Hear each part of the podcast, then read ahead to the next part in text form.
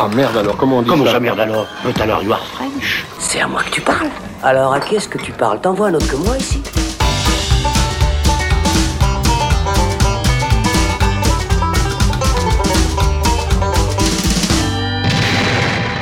Salut les cinéphiles, bonjour ou bonsoir à tous, c'est Alex, je suis très heureux de vous retrouver pour ce nouveau flashback consacré à une saga culte du cinéma qui fait à nouveau l'actualité.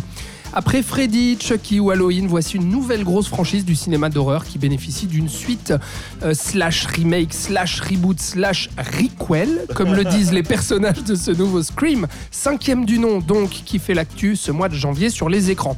Alors oui, on pourrait se dire qu'Hollywood et le cinéma d'horreur n'arrivent plus à inventer, qu'ils essorent jusqu'à la moelle les grands succès passés et leurs tueurs iconiques, qu'on nous fait revenir à nouveau Ghostface et son couteau pour une nouvelle énigme sanglante plus de dix ans après la dernière, que cette fois-ci ce cinquième volet se fait sans Wes Craven, malheureusement décédé en 2015. Mais vous nous connaissez Dans le saloon, on se dit surtout chouette, voilà l'occasion rêvée d'un épisode flashback pour revenir sur cette saga culte et chère à notre cœur d'amateur de cinéma de genre et d'horreur, savoir les quatre volets de Scream, tous réalisés par Wes Craven entre 1996 et 2011. Et puisqu'il y a quatre films, nous sommes quatre autour de la table aujourd'hui, à commencer par mon fidèle ami Thibaut Ducret. Salut Thibaut. Mais salut Alex. Quel est ton film d'horreur préféré?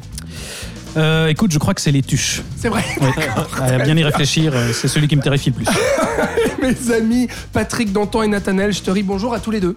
Hello. Hello. Alors, euh, on m'a appris à me méfier euh, des tueurs qui pourraient être dans la pièce. Euh, ce serait vous Ce- C'est toi le tueur? C'est toi le tueur Il paraît que c'est quelqu'un qu'on connaît Il forcément. paraît que c'est quelqu'un Mhm. qu'on connaît forcément. Uh-huh, uh-huh. Bref, pas qui. asseyez-vous confortablement, déballez votre popcorn, n'oubliez pas de toujours regarder derrière vous, de ne jamais dire je reviens tout de suite et surtout de ne pas aller seul à la cave chercher des bières. Allez, le flashback sur la saga Scream, c'est parti.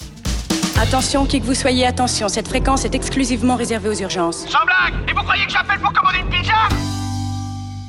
Je voulais tout d'abord vous rappeler que comme dans tous nos longs formats, vous avez des time codes dans la description de l'épisode qui vous permettent de passer d'un film à l'autre, d'écouter ce qui vous chante, d'arrêter, puis reprendre la lecture, enfin bref, de vous balader comme vous le voulez dans l'épisode. Et je voulais aussi profiter euh, pour remercier, euh, bah, pour vous remercier, vous, chères auditrices et auditeurs, car vous êtes toujours plus nombreux à nous suivre sur Spotify, SoundCloud, Deezer, Apple Podcasts, YouTube et autres plateformes, et que vous avez grandement plébiscité notre dernier long format carrière sur Steven Spielberg. Ça nous fait chaud au cœur et ça nous montre euh, bah, qu'apparemment plus c'est long, plus c'est bon. En tout cas, ça nous encourage grandement à continuer à vous proposer ce genre d'épisode. Alors merci infiniment pour votre soutien et si ça vous plaît, bah, n'hésitez pas à en parler autour de vous, à votre famille, à vos amis, à vos ennemis, voire même à partager nos épisodes sur vos réseaux sociaux et nous mettre des petites étoiles ou des commentaires sur vos plateformes préférées. Toute l'équipe du Saloon vous remercie. Bon, alors les gars, j'ai parlé du podcast sur Spielberg, et ben nous revoilà tous les quatre, voilà, les quatre mêmes cinéphiles. Alors, je vais tout avouer aux auditeurs de comment que ça s'est passé, de pourquoi on fait ce flashback sur Scream aujourd'hui. Crache le morceau. Voilà.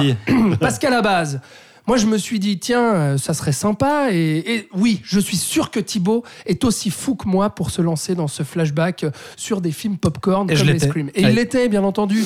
Sauf qu'on en a parlé au moment où on enregistrait la- la- le, le podcast sur Spielberg. Et là, Et on bah, était là. Voilà, on s'est Ouais, aperçu ouais, que Nat aussi, et Patrick aussi. étaient aussi déglingos que nous. Voilà. C'est comme quand tu organises une soirée et que des gens entendent euh, malgré toi l'invitation Ouais. et s'invitent d'eux-mêmes. Donc voilà, on, on ne pouvait pas dire non. ça. Comment est-ce qu'on doit le prendre oui, oui, mais euh, venez seulement. Qui sont invités, mais oui, c'était avec grand plaisir. Vous amènerez une bouteille, bien sûr. Ça fait plaisir. Ça. Parce que oui, donc il faut le dire d'emblée quand même, hein, si on a intérêt à parler de Scream, c'est que contrairement à beaucoup de sagas, et notamment dans le genre horrifique, coucou Halloween, eh ben, il n'y a pas que le 1 qui est bien. Et même si vous le verrez, bah, nos avis pourront diverger sur les suites, on s'accorde quand même tous les quatre à vous le dire, la saga Scream dans son entier vaut la peine. Alors, on ne vous parlera pas ici du nouveau Scream, cinquième du nom, qui est en ce moment au cinéma, mais soyez rassurés, un épisode du Saloon lui sera consacré très rapidement avec ces mêmes messieurs autour de la table. Ni de la série d'ailleurs. Ni de la série, effectivement. On va pas, on va oublier ça, je crois. mieux, c'est C'est voilà, c'est mieux. Par contre, avant de rentrer dans le vif du sujet et de parler des quatre films, j'ai pas envie que vous me racontiez un petit peu lequel vous préférez parce que ça, je crois qu'on va, on va, on va le savoir assez rapidement dans l'épisode. Mais savoir quand même quand est-ce que vous avez découvert euh, cette saga Scream et puis quel rapport vous avez avec elle, euh, Nat? Alors j'ai un rapport très intime avec Scream. Intime. Oh, on veut tout savoir. Bah, écoute, le, le premier est sorti quand j'avais 10 ans. Donc, euh, c'était un peu le film qui avait une aura interdite à l'époque. Mhm. C'était vraiment le film, les parents disaient faut absolument jamais regarder ça, c'est horrible. Et forcément, la première chose que j'ai fait quand ma mère m'a dit ça, c'était de trouver une Bah oui. VHS pour le voir. VHS, tu précises quand Ah bah c'était une VHS quand même. en VF, malheureusement. Ah oui. Euh, et et c'est le film qui m'a introduit au slasher et au cinéma d'horreur en général, ce qui va devenir mon, mon- mon genre de, de- de film de prédilection pendant de nombreuses années.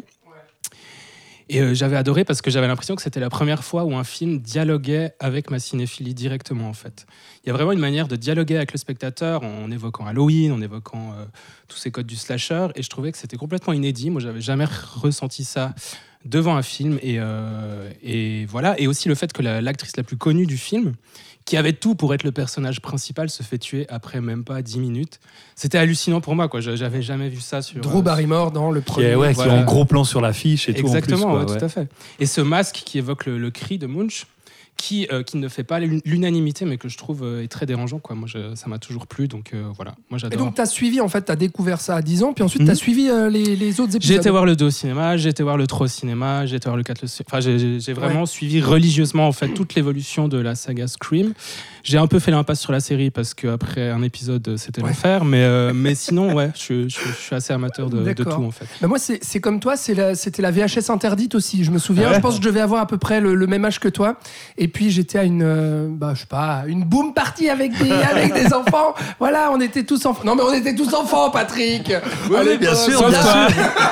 C'était avec les copains, les copines, on avait 10 ans, je pense. Et puis, on Il y avait restait un clown, un lama. euh, Oui, mais et puis les parents étaient sortis faire des courses, quelque chose. Je sais pas, ils nous avaient laissé l'après-midi. Et puis là, j'avais euh, mon, mon pote à l'époque euh, qui m'a dit oh, Regarde cette cassette et tout, on va regarder ce film. Et moi, je disais Mais si j'ai pas le droit, et mes parents ils veulent pas et tout. Puis on a regardé ça. Après, je t'avoue, j'ai pas regardé les suites. Parce que j'ai toujours, moi, j'ai revu, revu, re-revu le 1 euh, au fur et à mesure de ma cinéphilie, mais je m'étais toujours interdit de regarder les suites parce que je pensais que c'était de la merde. Et en fait, je les ai découvertes, euh, ces, trois suites, euh, bah, il y a un an, en fait, parce que je, je sais pas, je m'attaquais un peu à. Je lisais un bouquin sur Wes Craven et puis je m'intéressais un peu plus à, sa filmo. Et puis j'ai vu que, ah bah si, en fait, certains cinéphiles, enfin pas mal de cinéphiles, notamment qui aimaient, bah, bah, qui aiment Scream, me disaient, ah mais si, si, le 2, le 3, le 4, ça vaut la peine. Voilà un peu. Patrick, toi, c'est quoi Alors moi, euh, ben, je l'ai vu, euh, j'allais dire, enfin, il y a des projections euh, dans notre vie qui sont pas comme les autres. Et puis Scream, c'en est une en fait. J'étais euh, en vacances un été à Royan, qui est au nord de Bordeaux, un petit peu comme ça, dans un petit village euh, balnéaire comme ça, où il y a plein de touristes, euh, la Grande Roue, enfin ce genre de choses et tout Toi, ça, des, en vacances. des marchands de churros, etc. pendant l'été, et tout ça et tout. Et puis, euh, j'ai vu qu'il y avait des projections qui étaient organisées dans la salle municipale, qui pour l'été étaient transformées en cinéma. Et il passait Scream. Et on parlait beaucoup du film à l'époque, et j'avais envie de le voir, parce que j'étais déjà fan de cinéma d'horreur, etc. Et, tout. et ça me donnait vraiment envie de voir le film. Donc je me suis lancé dans cette salle avec les amis avec qui j'étais en vacances. Et euh, c'était drôle parce que c'était une salle vraiment avec des voilà les, les- la kermesse quoi. Donc les, les chaises de kermesse alignées et le projecteur 35 mm pellicule dans la salle à quelques mètres de moi qui pendant toute la projection fait donc comme ça et passe le film. Et c'était assez méta déjà comme expérience aussi. Heureusement que c'était pas le 2 on en parlera bref. Mais je l'ai découvert dans ces conditions assez inoubliables. Et puis c'est vrai qu'en en tant que fan de, de films d'horreur ben je me suis tout de suite euh, ce que tu disais euh, Nathanaël c'est-à-dire vraiment euh, on dialoguait avec ma cinéphilie me retrouver de, à rire sur euh, sur ce jeu qui avait qui était fait par rapport euh, à, ma connaissance des, films du genre etc et tout. Et puis ce qui était intéressant ce que, ce que je me suis dit après plus tard aussi c'était que le fait que ce film-là, qui est un slasher, film de genre, euh, qui s'adresse à un certain public, Ouais. se retrouve en programmation dans, au, au bord d'une plage dans une petite ville en France, c'était vraiment la preuve du succès que le film ça. remportait Ça à- à, l'époque l'événement que c'était. Ouais, Mm. ça a rendu euh, le genre totalement populaire. Ouais, alors, on n'a pas précisé ton âge, mais toi, tu n'étais pas enfant quand tu as découvert Voilà, Scream. j'avais l'âge. J'avais l'âge de, de, de voir Scream. Ouais, Pas dû braver un interdit, quoi. Ouais, non. Non, contrairement j'ai à rien nous. eu à braver. Et ouais. puis les suites, alors Ben, au cinéma, euh, Tu les à, as à suivis, mesure, quoi. ouais, tout à fait. J'étais au taquet pour le 2, le Ouais. 3, le 4 un peu moins, mais finalement c'était une bonne surprise, etc. D'accord. Ouais. Bon, très bien. Thibaut, Et toi Bah écoute, moi je saurais plus te dire le moment exact où j'ai découvert Scream, mais je sais que c'est dans la foulée de ma découverte euh, de Carpenter, en fait, euh, à la fin de l'adolescence, où je me suis ramassé euh, The Thing, puis forcément Halloween, et du coup j'ai commencé à m'intéresser au slasher, qui est un genre dans lequel je me suis vraiment plongé jusqu'à regarder les, les pires purges aujourd'hui oubliées qui ont pu être créées dans cette glorieuse Oui, tu es, décennie tu es 1980. spécialiste là-dedans, oui. Euh, bah, disons que je m'en suis tapé une, une bonne série. oui. Euh, et du coup, bah, fatalement, je, je me suis attaqué au Scream et, et ça s'est in- in- intégré justement dans, dans, cette, euh, de, ouais, de ce revisionnage un petit peu massif de slasher. Et du coup, ça me permettait justement de voir aussi, bah, d'apprécier d'autant plus la saga par rapport à ce qu'elle avait à dire sur le genre. On va en discuter, mais, mais, mais c'était pas l'interdit de l'enfance du coup? Alors pas du tout, non, j'étais, euh, oui, j'étais même euh, gentiment majeur, je pense. Donc, Ouais. euh, donc oui, euh, Et les suites? très peu de risques de mon côté.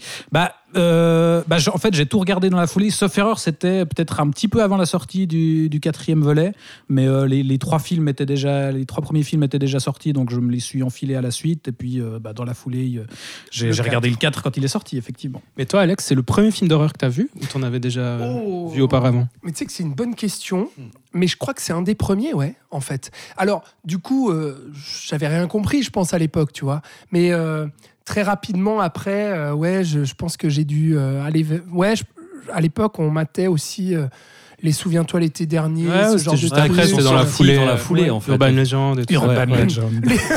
Non, pas vu les ça. destinations finales. Mais les, enfin, les- de ouais, alors destination finale, les sauts aussi. Euh, non, Halloween, j'ai pas découvert à cette époque-là, j'ai découvert bien plus tard. Mais l'exor- l'exorciste aussi, euh, immense choc. Enfin voilà.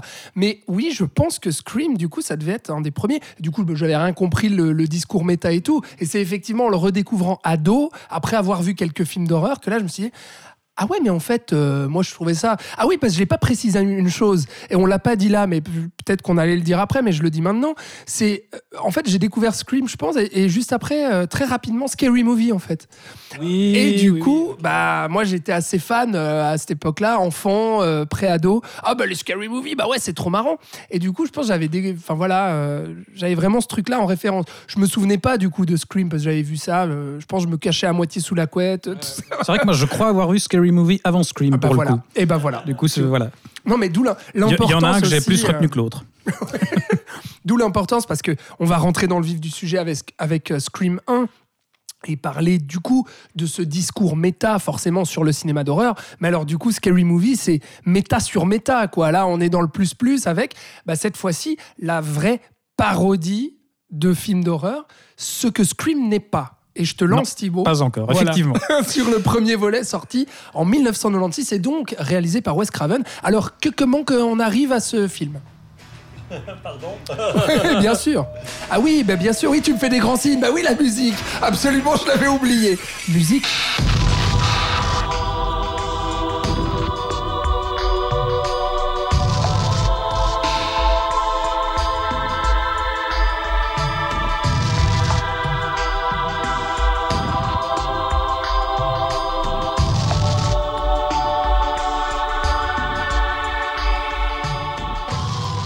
Coup, après cette magnifique musique que tu m'as rappelé de lancer, Thibaut, euh, et qui- comment que c'est que euh, Scream s'est fait? Et Qu'est-ce quoi c'est Oui. euh, Absolument. Bah déjà, de, de- alors, euh, puisque j'oublie souvent de caser le pitch dans mes petites présentations, je vais commencer par ça, histoire de, de resituer un petit peu de quoi ça parle. Scream, Euh, ça se passe dans la ville fictive de Woodsboro, qui euh, se situe dans la Califor- en Californie, euh, qui est donc un petit coin euh, qui est censé être paisible, mais qui va être perturbé par l'arrivée d'un tueur masqué qui commence à assassiner les gens et surtout les jeunes gens avant de prendre pour cible euh, une jeune femme qui s'appelle Sidney Prescott et dont la mère est morte une année avant dans des circonstances mystérieuses. Donc en apparence, on a effectivement un récit assez classique euh, du slasher. Mais pour comprendre pourquoi c'est pas le cas, vous me connaissez, il me semble que c'est utile de rappeler Ah. quelques éléments historiques. Le contexte. Le Bien contexte. sûr, monsieur. Donc très rapidement, le slasher, c'est un sous-genre du cinéma d'horreur, euh, avec un tueur souvent masqué qui traque euh, un groupe de personnages qui sont souvent des adolescents et qui les massacre euh, un à un, la plupart du temps à l'arme blanche, pour être finalement vaincu par euh, la dernière survivante, qui est en général une femme, et qu'on appelle la Final Girl. Donc là, J'en profite pour dire aussi que tu avais consacré un épisode au genre du slasher Absolument. dans le saloon. C'est vieux maintenant, mais Ouais, ouais, c'était à l'époque de la sortie du premier Halloween, enfin de- du premier, Oui. du nouveau Halloween. Ouais. Tu n'avais pas l'âge, il, y a, Thibaut. il y a 50 ans. Euh, oui, donc effectivement, un petit ça. shot sur le slasher auquel je vous renvoie. Mais pour résumer rapidement, le slasher, on a les prémices dans les années 60, les codes qui s'affirment petit à petit et qui sont finalement affirmés et synthétisés par euh, le Halloween de Carpenter, donc celui de 1978, euh, qui va lancer la vague. euh, et ça va être un genre du coup très présent dans le cinéma américain des années 80. On aura un milliard de titres qui vont sortir chaque année, dont beaucoup sont disparus aujourd'hui dans les méandres de l'histoire.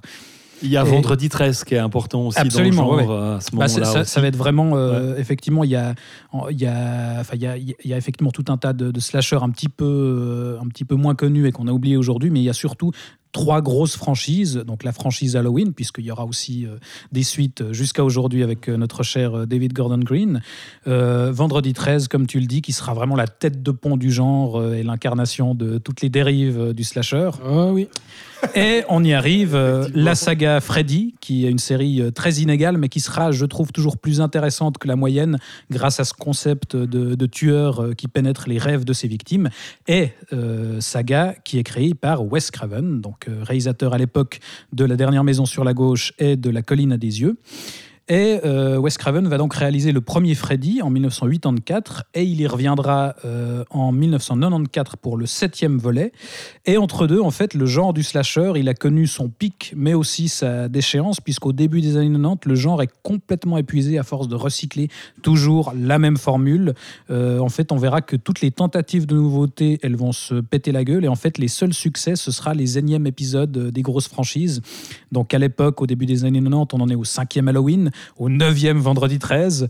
euh, et du coup, au- J'ai réussi à en voir aucun des vendredis. moi je les ai 13, tous vus, tu vois. le- Putain C'est courageux. il y a- et il y en a une autre depuis. Là, on, a- on en a une dizaine maintenant, c'est c'est absolument terrible. Déconne Euh, pas avec le travail, Thibaut. hein. La conscience professionnelle, ça a aussi ses désavantages.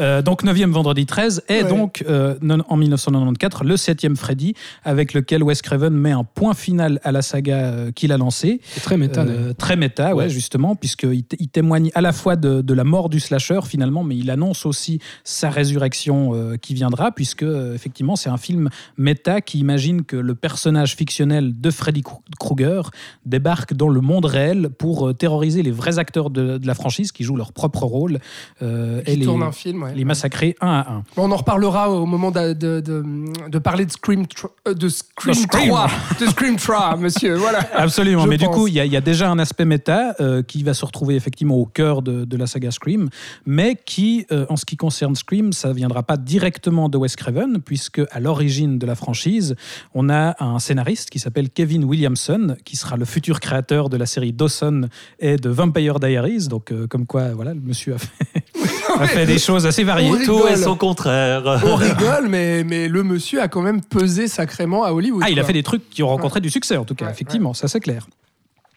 Et qui, euh, à l'époque, donc début des années 90, est un jeune scénariste qui peine vraiment à décoller. Il commence à avoir des gros soucis financiers avec euh, des factures qui s'accumulent, le loyer qui devient compliqué à, payer. Et euh, bah, il commence à être un petit peu désespéré. Et il baigne à l'époque dans une atmosphère un peu particulière, puisque en même temps, à la télévision, il voit des reportages sur un tueur en série qui commet des meurtres à Gainesville et qui s'attaque spécifiquement à des étudiants. Et un jour, il va trouver en rentrant chez lui la fenêtre ouverte sans explication. Et du coup, euh, voilà, ça va un petit peu l'inquiéter. Il va commencer à, sombrer dans une espèce de paranoïa. Et finalement, ça va lui donner l'idée d'écrire un film d'horreur. C'est un gros fan de slasher à la base. Et il décide d'y mettre en fait tout ce qu'il aime et de citer directement ses influences. Et ce sera ça la principale marque euh, de, la, de fabrique de la saga Scream, c'est que les personnages du film ont eux-mêmes vu des slashers et connaissent les codes du genre. Et donc, euh, voilà, les, spectateurs peuvent d'autant plus euh, s'y identifier. Ce principe-là, c'est à la fois une justification pour faire des citations, pour citer Halloween, euh, Vendredi 13, etc. Mais surtout pour, euh, pour faire un commentaire sur le genre, sur ses codes, sur ses tendances, etc. Et euh, dans son écriture, Williamson, il sera inspiré au point de, de, de rédiger très rapidement un script pour un premier film qu'il intitule à l'époque Scary Movie, C'est justement juste, ouais. Et euh, directement un traitement pour deux suites. Donc euh, vraiment, il est, il est chaud le gars. Et, euh, et il se dit justement que l'origine, que voilà que ce sera un argument d'autant plus vendeur s'il donne clé en main une, franchise directement et pas juste un film. Et du coup, l'originalité de, ce ton, ce décalage, cet aspect un petit peu méta, et justement l'argument de la franchise potentielle, ça va aguicher rapidement plusieurs studios et le, le, scénario sera finalement acheté par Miramax, donc par nos, chers frères Weinstein qui vont exiger plusieurs choses euh, à la lecteur du script. Euh, ils vont se rendre compte que, par exemple, qu'il y a 30 pages sans aucun meurtre, donc ils vont demander à Williamson de tuer un autre personnage, ce qui va mener à la mort du directeur d'école, qui, le pauvre, n'avait rien demandé. Ce sont eux qui vont changer le titre aussi. Absolument, euh, oui, parce que figure-toi qu'ils trouvent que, enfin, ils veulent un titre qui évoque à la fois l'aspect horrifique du film, mais aussi l'aspect satirique et, et comédie. Et ils trouvent que d'appeler le film Scary Movie, donc littéralement film qui fait peur, c'est pas assez euh, décalé. Donc voilà, ils vont euh, avoir l'idée de changer ça en Scream. Comme quoi, euh, c'est des lumières. Et il me semble, j'a- j'avais lu une interview de, de Wes Craven d'ailleurs, euh, qui, qui disait que tout le monde détestait ce titre, à part les, les Ah, à Weinstein. euh, hein. lui et Williamson, ils se Ouais. disaient, mais c'est complètement con. C'est ça, euh, finalement, ça a marché, donc ils ont bien dû Ouais, reconnaître que exact, voilà. que les Weinstein avaient finalement raison. Quoi. Mais- Mais effectivement, à l'époque, ils se sont dit, mais, Mais c'est assez marrant compris. parce que ça fait vraiment référence aussi au masque du tueur qui est adapté Ah d'après oui. un. Oui, alors pour, pour le coup, effectivement, le ça cri fonctionne. de Munch, ouais, quoi. Donc, complètement. euh, ouais. Et euh, du coup, euh, une fois le scénario en main, pour réaliser euh, le film, Bob Weinstein il va contacter Wes Craven parce qu'il pense que justement ce mélange entre horreur et comédie, ça lui convient bien, notamment grâce au, au dernier Freddy. Mais à l'époque, Craven il est, il est occupé sur un projet de remake de The Haunting et il est assez fatigué par, par le genre du slasher. Voilà, il trouve qu'il a un peu fait le tour et puis il veut pas vraiment y revenir. Donc on va aller poser la question à d'autres gens, à Sam Raimi, à Danny Boyle, à Robert Rodriguez. même. Oui, bien sûr. C'est Ça qui dire aura son s'ils importance étaient, euh, dans la saga, Rodriguez. Absolument, qui sera directement cité. Et euh, selon Williamson, en fait, tous ces cinéastes à qui on va s'adresser, ils comprennent pas vraiment. euh, ils ont une vision du film qui est plus orientée vers la comédie et ça correspond pas à, ce qu'il attend. Mais finalement, heureusement pour eux, bah, le projet euh, de remake de The Haunting de, de Craven, ça tombe à l'eau. Et finalement, il est convaincu que le film sera différent en voyant qu'il y a un casting qui commence déjà à se composer avec des acteurs qui sont pas justement des inconnus qu'on est allé chercher un peu n'importe où. On a tout d'abord, on l'a cité avant, Drew Barrymore, qui, qui avait été révélé bien des années avant par euh, E.T., dont on parlait euh, dans notre émission Spielberg, et qui a lu le script et qui s'est proposé d'elle-même pour, euh, pour jouer un rôle. On a Courtney Cox, qui donc cartonnait avec la Avec série Friends, Friends, à ouais. l'époque, et qui est hyper intéressée par le rôle de la, jour- la journaliste Gail Weathers, parce qu'elle disait elle-même qu'elle avait envie de jouer une pétasse, apparemment. donc euh, voilà.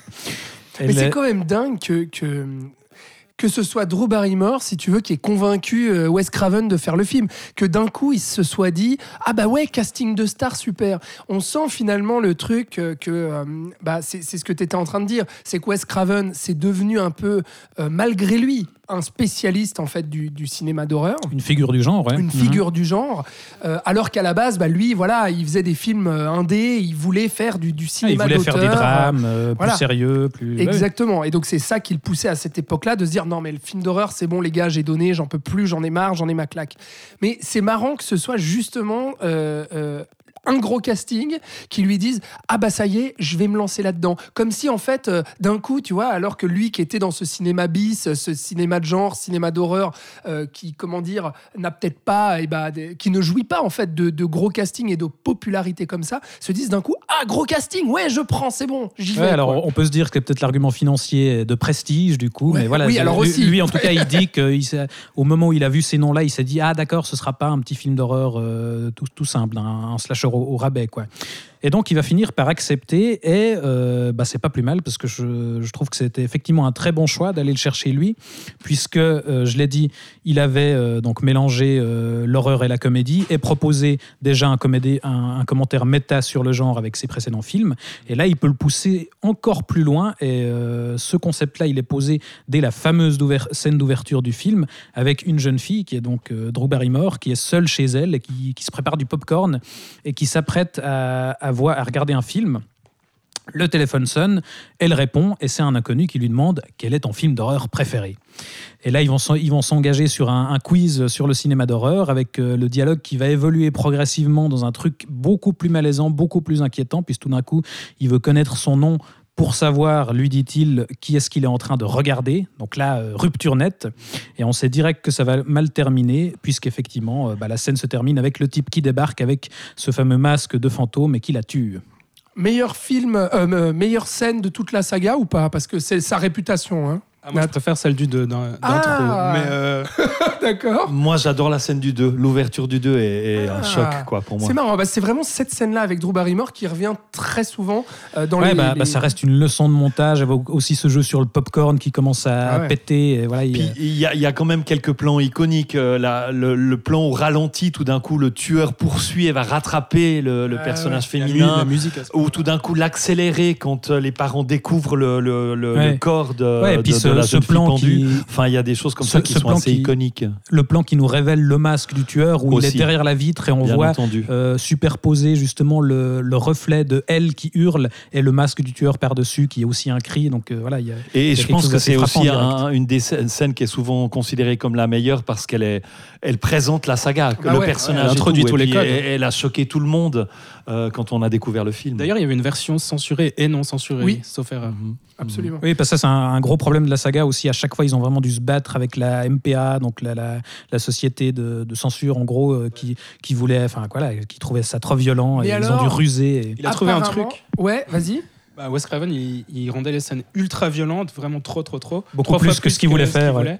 Pour que finalement il puisse garder ce qu'il voulait. euh, parce que la MPA a enlevé en fait ce qu'il y avait Il en a trop, monté le Exact. Voilà, euh, exactement. ouais. C'est juste, j'avais lu cette anecdote, et puis Mhm. je crois que le vrai problème, il était sur le premier volet, mais je crois que justement, sur le 2 À et le partir 3, du 2, ouais, il s'adapte à il ça. en était fait, surpris parce Ouais. qu'il se disait ah en fait lui il mettait à fond il pensait justement se faire charcuter beaucoup plus que ça quoi et à chaque fois il était un peu surpris en disant ah finalement ils ont laissé cette scène ah celle-là aussi etc Même si voilà, les, pressions de la censure, ça restera un problème, notamment sur le troisième volet, on pourra Ouais, en discuter. Mais euh, bah, pour revenir à cette fameuse scène d'introduction, justement, c'est une scène d'emblée ultra référentielle, puisque ce, ce truc du coup de téléphone, ça renvoie autant à Black Christmas, qui est un des premiers slashers, euh, un film canadien là pour le coup, euh, qu'à Terreur sur la ligne, où on a ce- cette idée du tueur qui appelle et qui va harceler les gens chez eux. On cite d'emblée plein de films dans le dialogue avec des questions assez pointues pour les geeks, le nom du premier tueur, du tueur du premier vendredi 13. On cite Freddy avec un dialogue qui, enfin Drew Barrymore qui dit ouais le premier était super mais le reste était nul. Donc là aussi clin d'œil à, à Wes Craven. Euh, Craven qui a- auto clin d'œil voilà, qui- bah, il apparaîtra d'ailleurs plus tard dans le film déguisé en Freddy. La, euh, la question par rapport aux citations sur Wes Craven, c'est toujours de savoir si c'est de l'auto-citation Ouais. ou si c'est Williamson qui a mis ça, ça, ouais. Aussi, euh, dans les oui, scénarios vrai, parce qu'on sent qu'il y a un plaisir à, à collaborer entre eux aussi. Ouais, quoi. Mm. Mais justement, toutes ces citations, c'est ça qui est intéressant, c'est que c'est pas juste des clins d'œil complices. euh, ouais, vous voyez, nous aussi, on a vu des films. C'est qu'il va détourner ça, comme tu le disais, euh, Nathanaël. euh, Drew Barrymore, à l'époque, c'était déjà une star. Donc, on, se- on se dit en, en voyant le film, si on est dans un, un slasher classique, bah, ça va sans doute être elle, la final girl, qui va survivre jusqu'à la fin. Bah là, non. Au bout de 10 minutes, elle meurt et en plus de façon hyper cruelle. Euh, tu citais justement plan au ralenti où il la poursuit à la fin. Euh, il la rattrape et il la poignarde. Elle voit en plus ses parents arriver. Elle veut les appeler, mais elle n'arrive pas. Et elle finit pendue à un arbre avec Mhm, les tripes à mhm. l'air. Et il y, a- il y a cette idée absolument, ce qui, est, ce qui est choquant aussi, qui est bien dans la saga Screen et qui est en fait aussi euh, une des choses qui fait partie de l'ADN sanguin du slasher, c'est c'est l'idée dans les meurtres. quoi. Ça, c'est important aussi. Et, et par exemple, dans cette première scène, à un moment donné, il lui tranche la gorge et en fait, elle est au téléphone avec ses parents et en fait, elle n'arrive plus à parler. On entend les parents qui entendent un mais il, il la tire en fait sur le gazon et en fait, elle, elle voudrait qu'elle ne pourrait même pas leur parler. Donc il y a une cruauté aussi est intéressante et choquante dès le départ.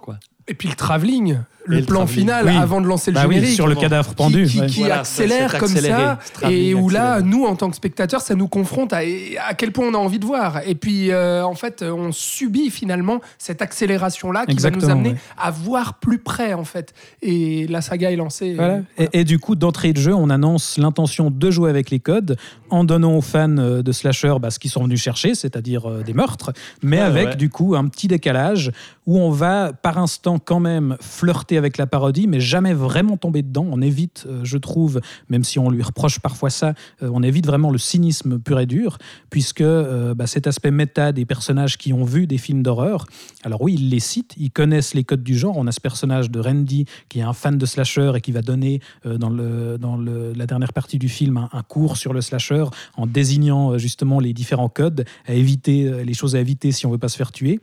Donc on désigne les codes, mais en, en joue, mais on, les, on sent qu'il il aime quand même le genre et il le respecte. Par exemple, moi, une scène que je trouve intéressante, c'est la première attaque euh, de Sydney, l'héroïne, par le tueur. Euh, au début, bah, à nouveau coup de téléphone, elle discute avec lui au bout du fil et elle se fout de la gueule justement des films d'horreur euh, et notamment des victimes qui courent à l'étage directement plutôt que de sortir à la maison. Et en fait, quand elle va être attaquée directement après, elle va faire exactement la même chose parce que la porte sera fermée, donc elle sera obligée de monter à l'étage comme les victimes débiles elle se foutait euh, de la gueule. Donc on, pointe les codes du doigt, mais euh, euh, finalement le film se prétend pas plus intelligent que, que ça.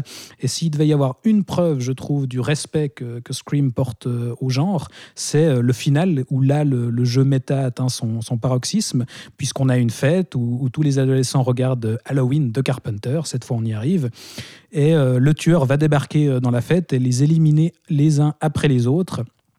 Et avant ça, euh, avant cette scène-là, on a tout, un tas de petits clins d'œil à Carpenter.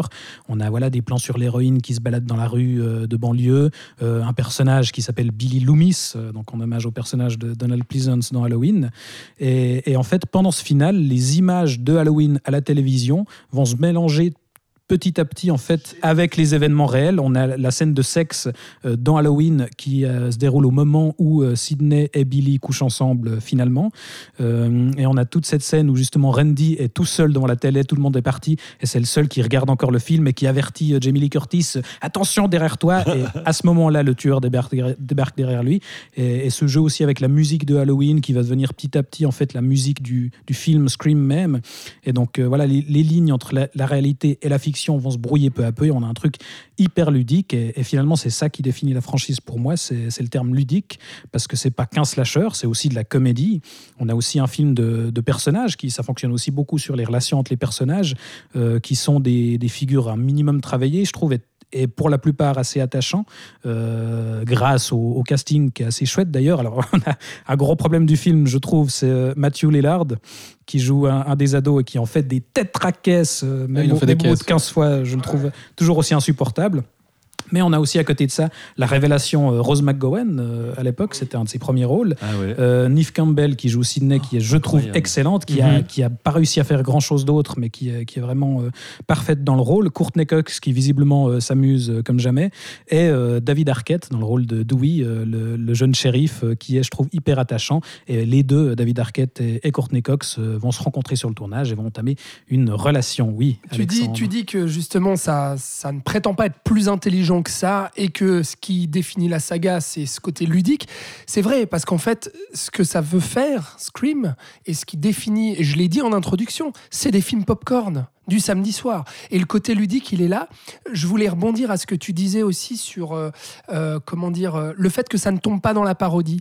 La limite qui est fixée à ça, et c'est d'ailleurs Wes Craven qui le dira en interview, et moi je suis totalement d'accord avec ça, c'est ce qui le différencie, ce qui l'empêche en fait de tomber dans la parodie, c'est le fait que oui, on rigole des codes, oui, on va faire des blagues, etc. Mais par contre, au moment des meurtres, non seulement C'est sérieux. c'est sérieux et il Ah y a ouais, ouais. vraiment de l'horreur et en plus il ne fait jamais de cynisme et il ne se moque jamais des victimes c'est-à-dire qu'il n'y a pas de euh, au moment où tu as Rose McGowan qui va mourir de- avec cette, euh, cette porte de, de, de- De de garage. garage, Garage, ouais.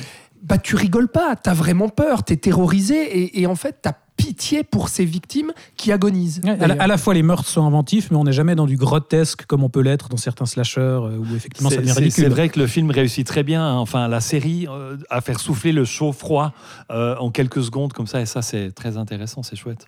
Nat. Des fois, c'est un peu limite, je trouve. C'est quand le tueur, en fait, il, il fait plein de bourdes. En fait, il s'encouble, il tombe, Ouais. il glisse.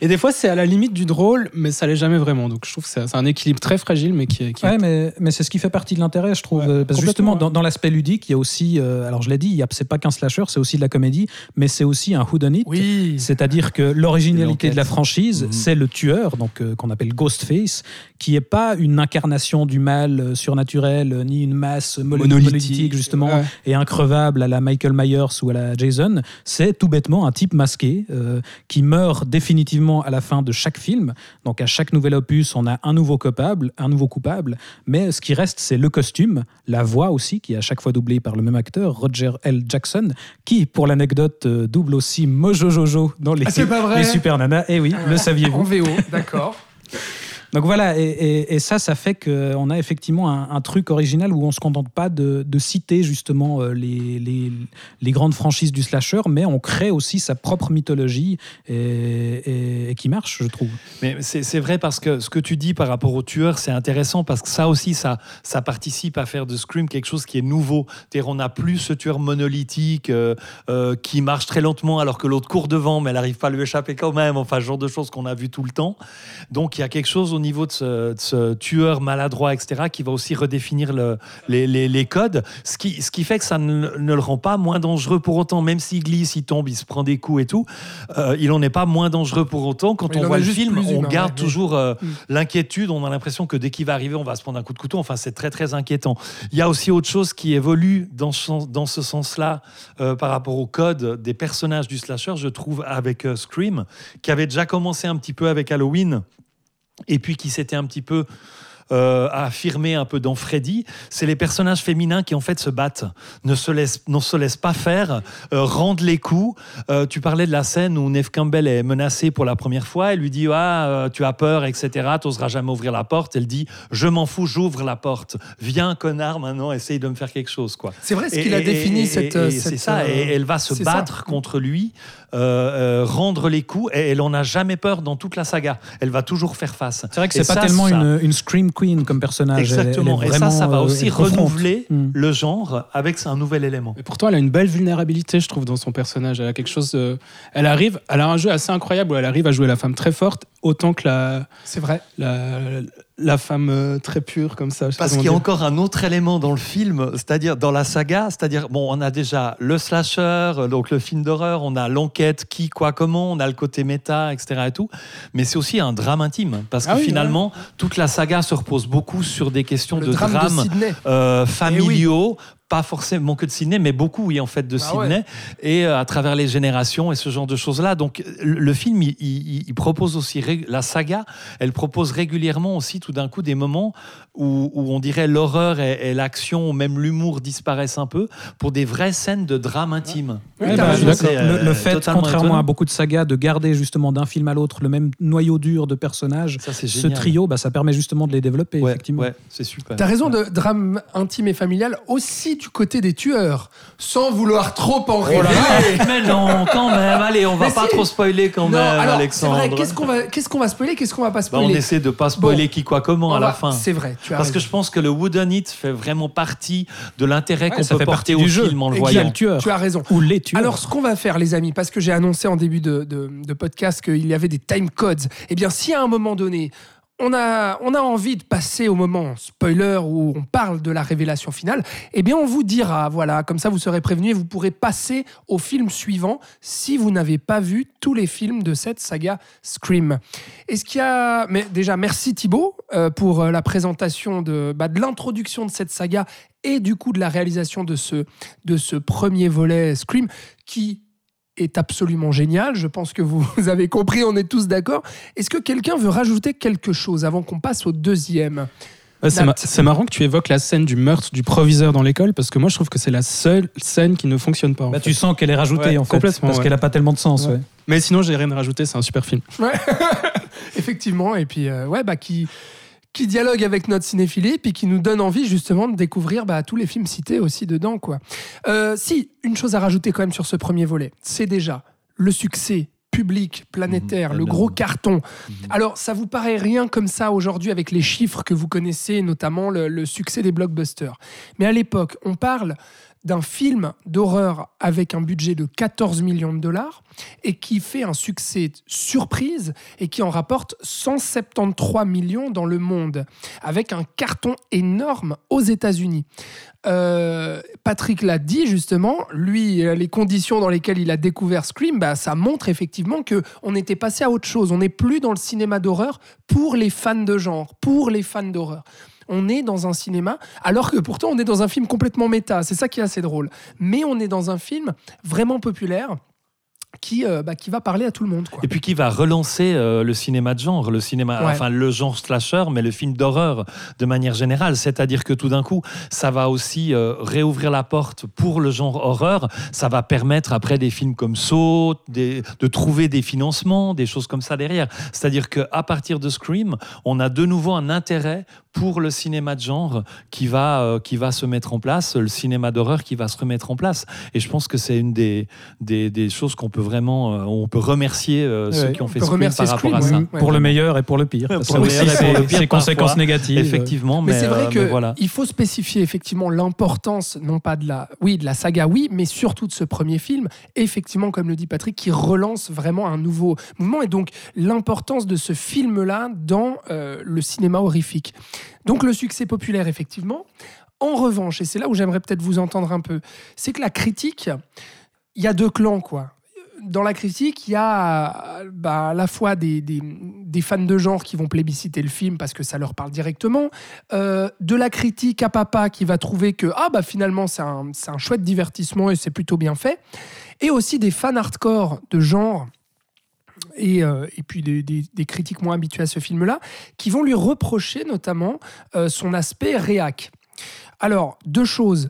Euh, le film sera très critiqué à sa sortie, comme, comme quoi il ferait l'apologie de la violence. Euh, bah voilà, Thibaut a parlé de la censure, etc. autour du film, mais on reprochera énormément ça au film et à Wes Craven en disant que ça encourage finalement eh bien, euh, euh, la créativité des meurtres et puis à, bah voilà. Qui, qui- qui est un truc qu'on reproche au, qu'on reproche au slasher depuis, depuis Alors ses ça, débuts. c'est sûr. générale, ouais, oui, ouais, mais celui-là, vu la popularité qu'il a eue, vu l'exposition qu'il a eue, il s'est pris une, une volée de bois vert énorme. Et notamment, je sais qu'au sein même des fans aussi du, cinéma d'horreur, on lui reproche en fait ce cynisme et puis ce côté un peu, un peu réac par rapport au genre. Nat, qu'est-ce que qu'est-ce que t'en penses, toi? Alors, ben, moi, je suis pas tellement d'accord avec ça parce que je trouve que justement le film ne fait pas forcément l'apologie de la violence, mais plutôt propose euh, une lecture originale, inventive euh, du, du genre horreur en fait. Et puis euh, voilà, je vois pas trop de cynisme la dernière. Les, les tueurs eux-mêmes disent euh, c'est pas les films qui créent les tueurs en série, mais ils les rendent plus- juste plus inventifs.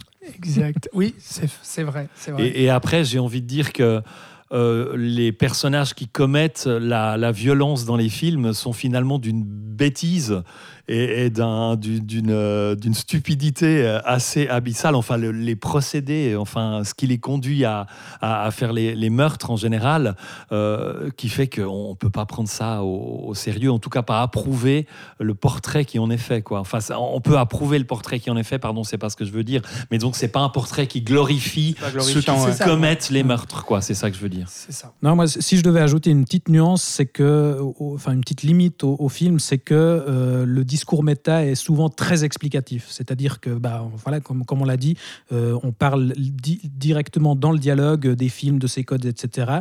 Et, du coup, ça a ses avantages parce que ça permet justement d'inclure un large public, euh, y compris celui qui serait peut-être moins familier des codes.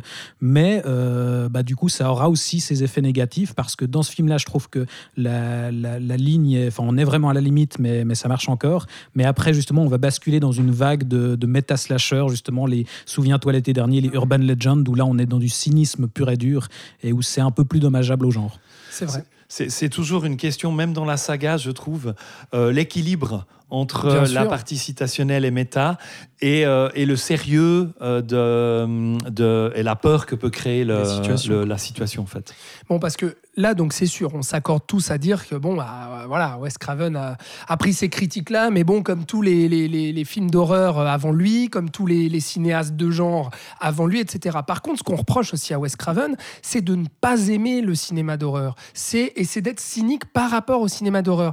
Alors que moi, je pense pas, parce que pour moi, le discours qu'il a dès Scream 1, et surtout, on va en parler dans Scream 2, c'est qu'au final, eh ben, ce qu'il critique, c'est le public et les ados qui qui comprennent mal en fait l'œuvre et non pas les cinéastes qui jouent justement avec ces codes et non pas les cinéastes qui font du cinéma d'horreur et donc non pas le cinéma d'horreur qu'il va critiquer mais plutôt d'où pour lui l'importance de la vision et de qu'est-ce qu'on raconte, comment on le raconte, comment on le fait, quelles images on met pour pouvoir parler aux spectateurs et être à la fois ludique mais aussi à la fois tragique euh, et d'où l'équilibre euh, voilà dont tu parlais aussi euh, Patrick. Ouais, et, et Williamson disait lui-même que le premier film, le message, c'était justement n'accusez pas les films.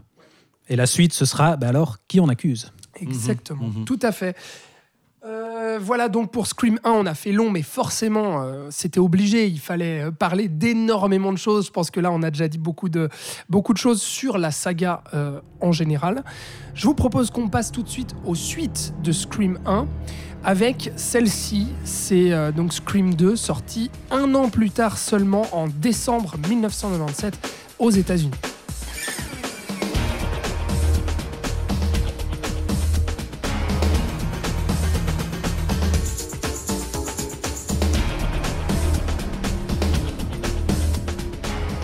Alors, euh, comme le disait euh, Thibaut dans son introduction de Scream 1, Kevin Williamson, le scénariste, donc, avait déjà euh, prévu dans sa tête des suites. Moi, ce que j'ai lu, c'est que les suites n'étaient pas déjà faites, écrites sur papier, etc. Il y avait Non, des C'était des ébauches. traitements, ouais. Voilà, il y avait des traitements. Il Mais avait il y avait idées. déjà l'idée de faire directement une, une trilogie, je crois. Voilà, absolument. Mhm. Et donc là, euh, l'idée de suite apparemment émerge euh, dans la tête de Williamson et Wes Craven déjà sur le tournage, c'est-à-dire qu'ils réfléchissaient en même temps qu'ils tournaient, de se dire ah ouais, mais là peut-être dans un deuxième volet on pourrait faire ça, on pourrait raconter ça, etc.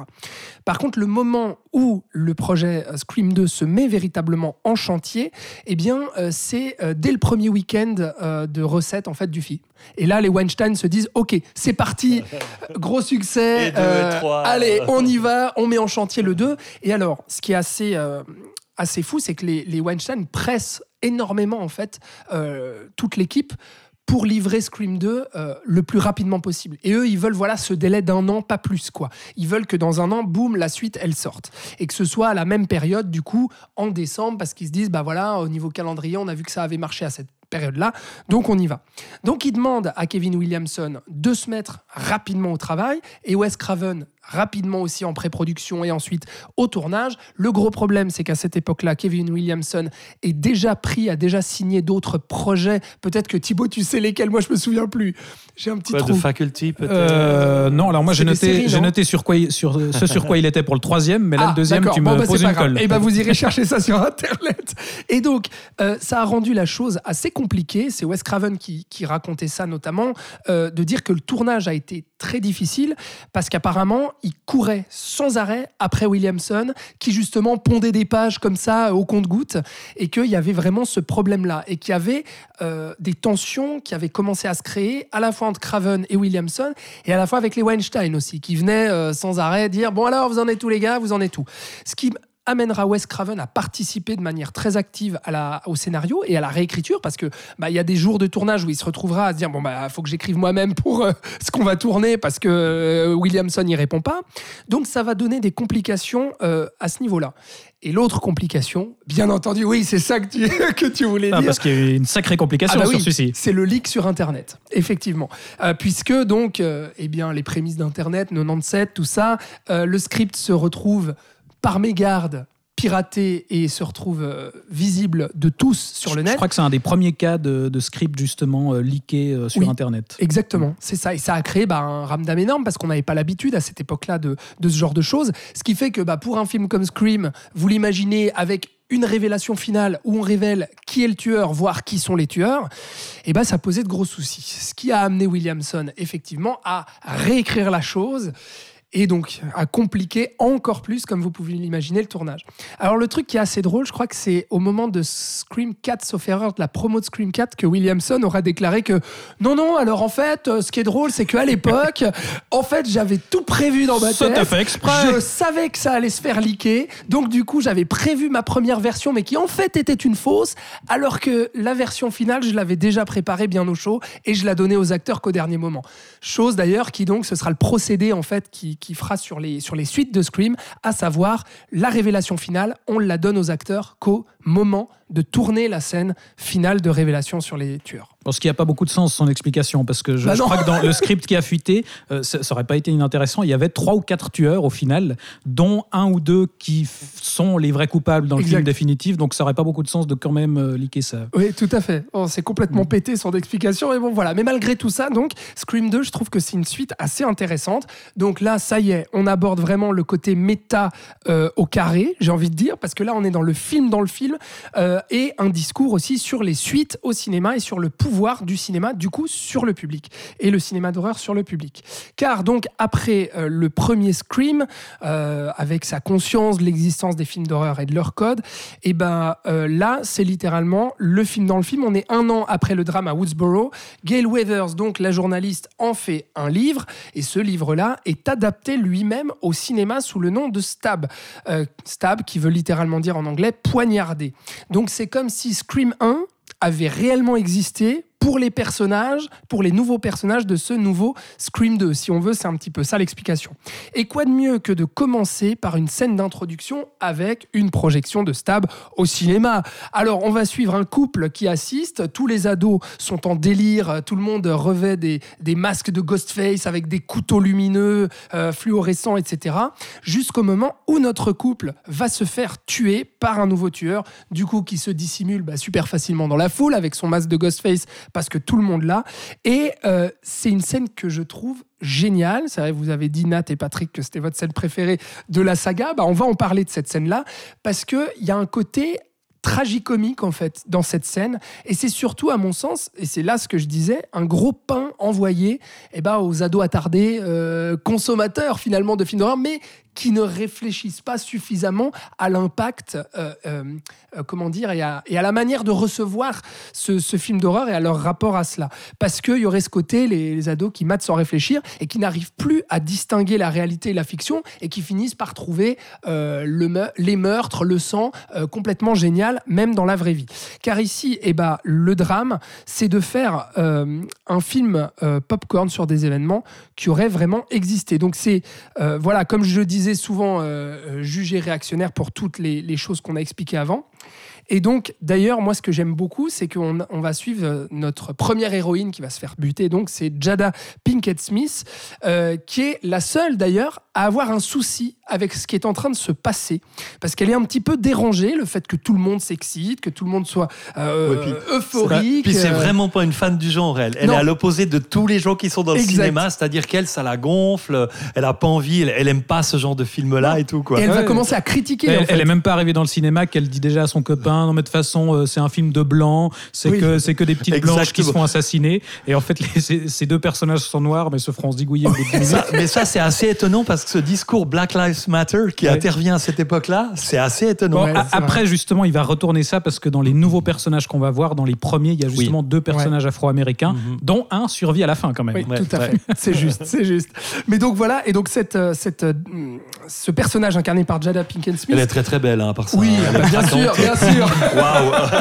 Mais elle est dérangée parce qu'elle voit, elle va critiquer d'ailleurs le moment. où Elle va être là, non, mais là franchement, l'héroïne, elle peut pas ne pas voir ce qui est en train de se passer, elle peut pas ne pas voir le tueur, mais retourne-toi, mais pourquoi tu décroches au téléphone? Enfin, elle va elle-même critiquer un peu les codes finalement éculés du genre sur lesquels Scream réfléchit. Et puis il y a ce moment aussi où euh, on va donc refaire la. Enfin, ils vont assister à Stab qui refait la scène d'intro de Scream 1 et Avec le moment. Graham. Voilà, où elle va se dévêtir pour aller dans la douche. Et là, on entend tous les ados qui font mais take it off, take it off, wouh, génial, elle est à poil et tout. Et, et- et c'est vachement intéressant parce qu'en Ouais. fait, ça nous montre tout de suite aussi le décalage entre euh, le, ce qui s'est réellement passé, qu'on a vu dans le premier film, et ce que Hollywood en a fait. Ça, la critique du système hollywoodien à Parce que de Drew là. Barrymore se foutait pas à poil, effectivement. Ouais, et de le- la critique du système hollywoodien est lancée à partir de ce moment-là dans la saga, parce que ça va devenir quelque chose de très important, quoi. Et du- du- de la commercialisation du, euh, du, du succès, en fait. C'est aussi intéressant au départ d'avoir tout d'un coup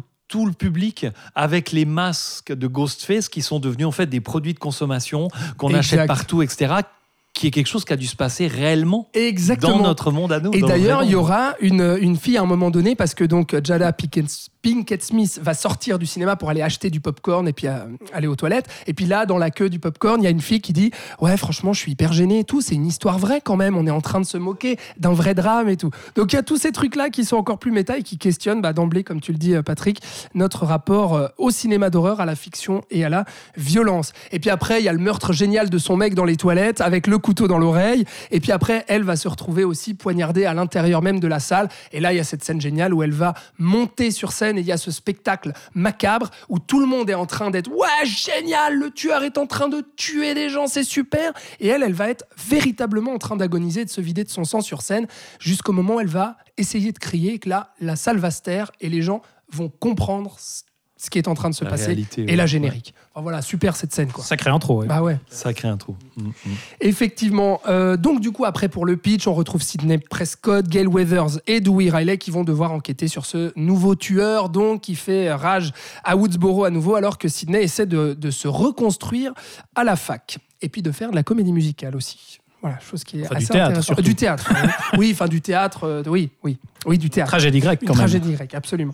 Et, Oui, c'est euh, intéressant d'ailleurs. oui, oui c'est vrai. Et il y a, une- il y a effectivement une, une, une, une excellente scène euh, qui suit que moi, moi je trouve génial. Ces répétitions en fait de théâtre euh, où on va s'intéresser justement euh, au trauma qu'elle vit, Sydney. Puis il y a cette, cette caméra vraiment qui va, euh, qui va s'exciter, qui va passer d'un personnage à l'autre, euh, des- qui sont tous masqués, qui sont tous autour d'elle dans la pièce. Donc là aussi, bah, Bah, voilà. Ghostface qui va apparaître d'ailleurs dans les figurants.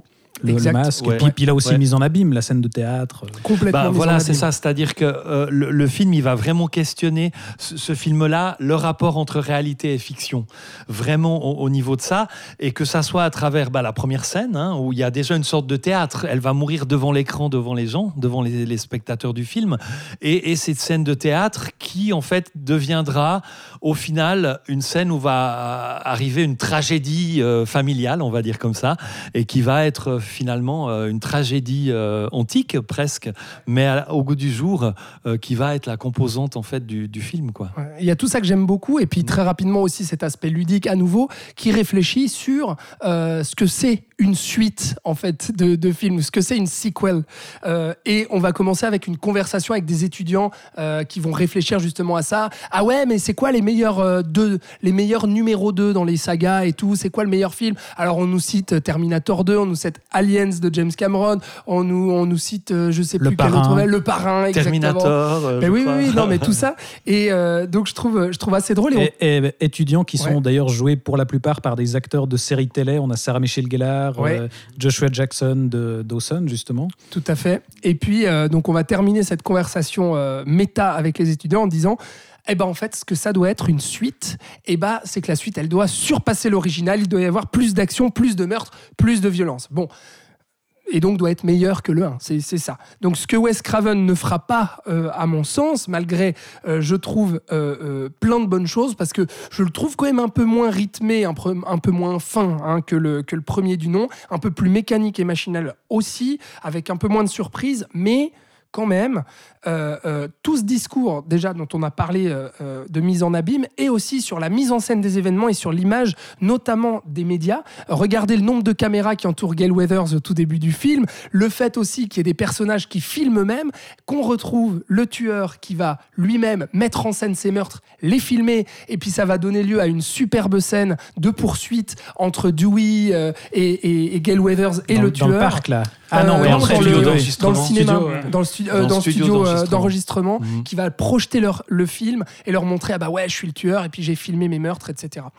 Et puis Sarah Michelle Gellar aussi, je voulais en dire un petit mot parce qu'à l'époque, star de Buffy et star aussi de Souviens-toi l'été dernier, qui était une pâle copie qui surfait Mais, mais qui sur le était suc- succès de écrite Scream par Williamson. Oui, oui, écrite par Williamson, ouais, absolument. Et donc là, qui se retrouve ici, donc comme un autre, euh, un autre aspect méta de prendre Sarah Michelle Gellar pour la mettre dans la suite euh, de, de Scream et qui, qui était, joue euh, qui était vraiment une star monumentale à l'époque, grâce à Buffy. euh. absolument. Ouais, Du coup, elle a un peu le rôle de Drew Barrymore dans le premier, là, tout à fait. en se faisant tuer très vite d'ailleurs. Et la, Oh. et la scène de son meurtre est excellente, je trouve. Oui, ouais. Oui, alors oui, elle est bien, mais je trouve la résolution. Enfin voilà, et ça manque un petit peu. de- C'est très efficace, mais ça manque un peu Ouais, moi, d'originalité. moi, je trouve est malin parce par-dessus le que balcon. on rejoue le coup, de, le coup de téléphone, mais là elle coupe court direct à la discussion euh, en disant non non je vais pas rentrer dans ton jeu. Et elle sort pour essayer d'appeler les secours, mais il y a plus de réseau, donc elle doit re-rentrer. Donc il y a un espèce de jeu aussi qui est, qui est assez sympa là-dessus. Moi, c'est moi, c'est le meurtre de Randy que j'aime beaucoup. Ah oui, bah dans Euh, le parc, au- ouais, au- cette- dans le cette parc scène. où on va chercher euh, Mm. qui, qui est au téléphone et puis où euh, on a Dewey qui va euh, arrêter tous les étudiants qui sont au téléphone en disant c'est toi, c'est toi qui es en train de téléphoner à Randy, c'est toi, etc.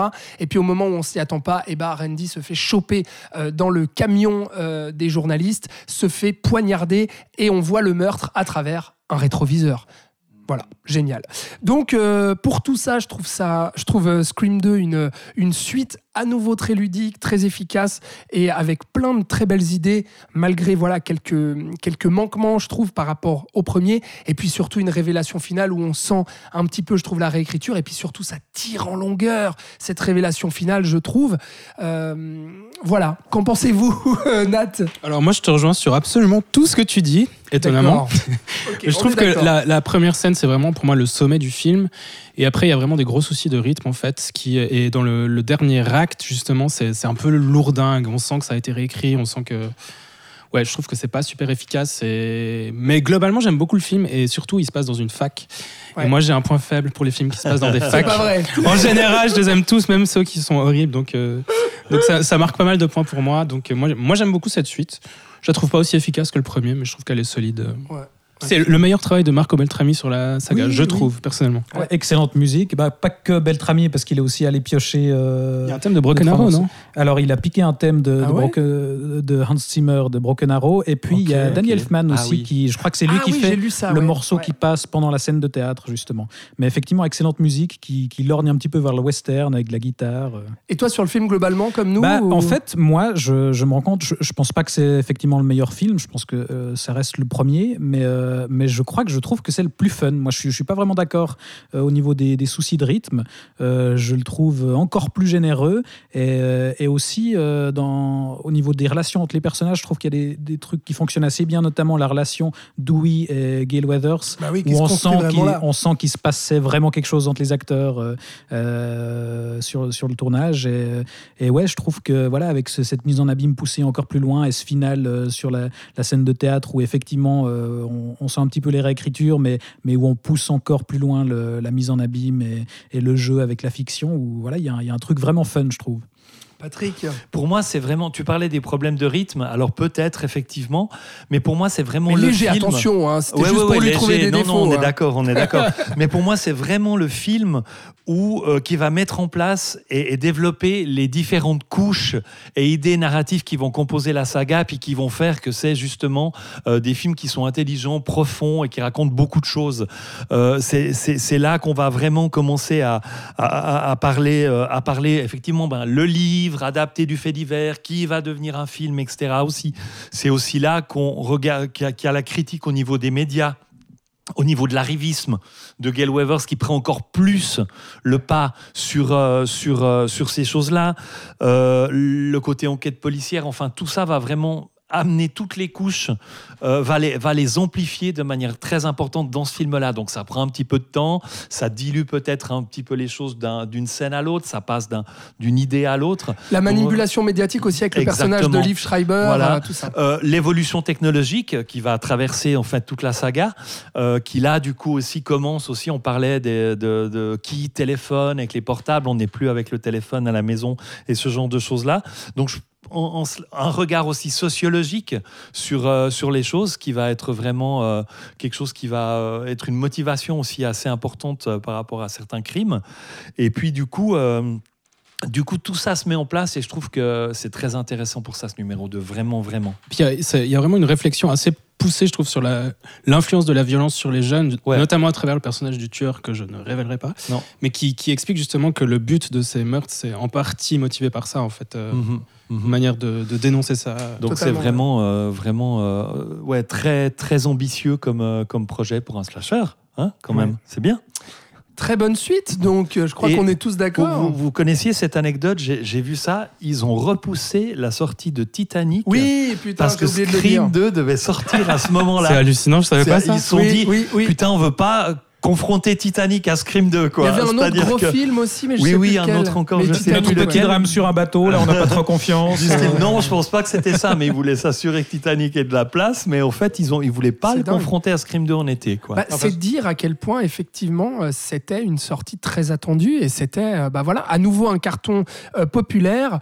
Euh, alors légèrement, enfin non mais même succès que le premier en fait, euh, pas, pour, un, pour un budget quand même un peu euh, en gros, euh, un peu plus gros, Euh, 24 millions de, de budget et puis recette de 172 millions au lieu de 173 pour le premier, donc bon c'est kiff kiff. Gros succès aussi pour le 2. Euh, on va passer au Scream 3 avec toi, Nathanaël, toujours réalisé par Wes Craven. Bah, De toute façon, euh, je vais pas Toujours le répéter. écrit par Williamson. Euh, toujours. euh, non. Non, mais non, c'est vrai, je me suis pas. Ah, j'étais sûr Ah attention, non, non, je me suis trompé. Oh. Mais par contre, Wes Craven, oui, aura réalisé tous les films. Mais voilà ce Scream 3 qui débarque non pas un an après, mais trois ans plus tard, Je vais parce que expliquer. c'est en 2000. Tu vas nous expliquer ça.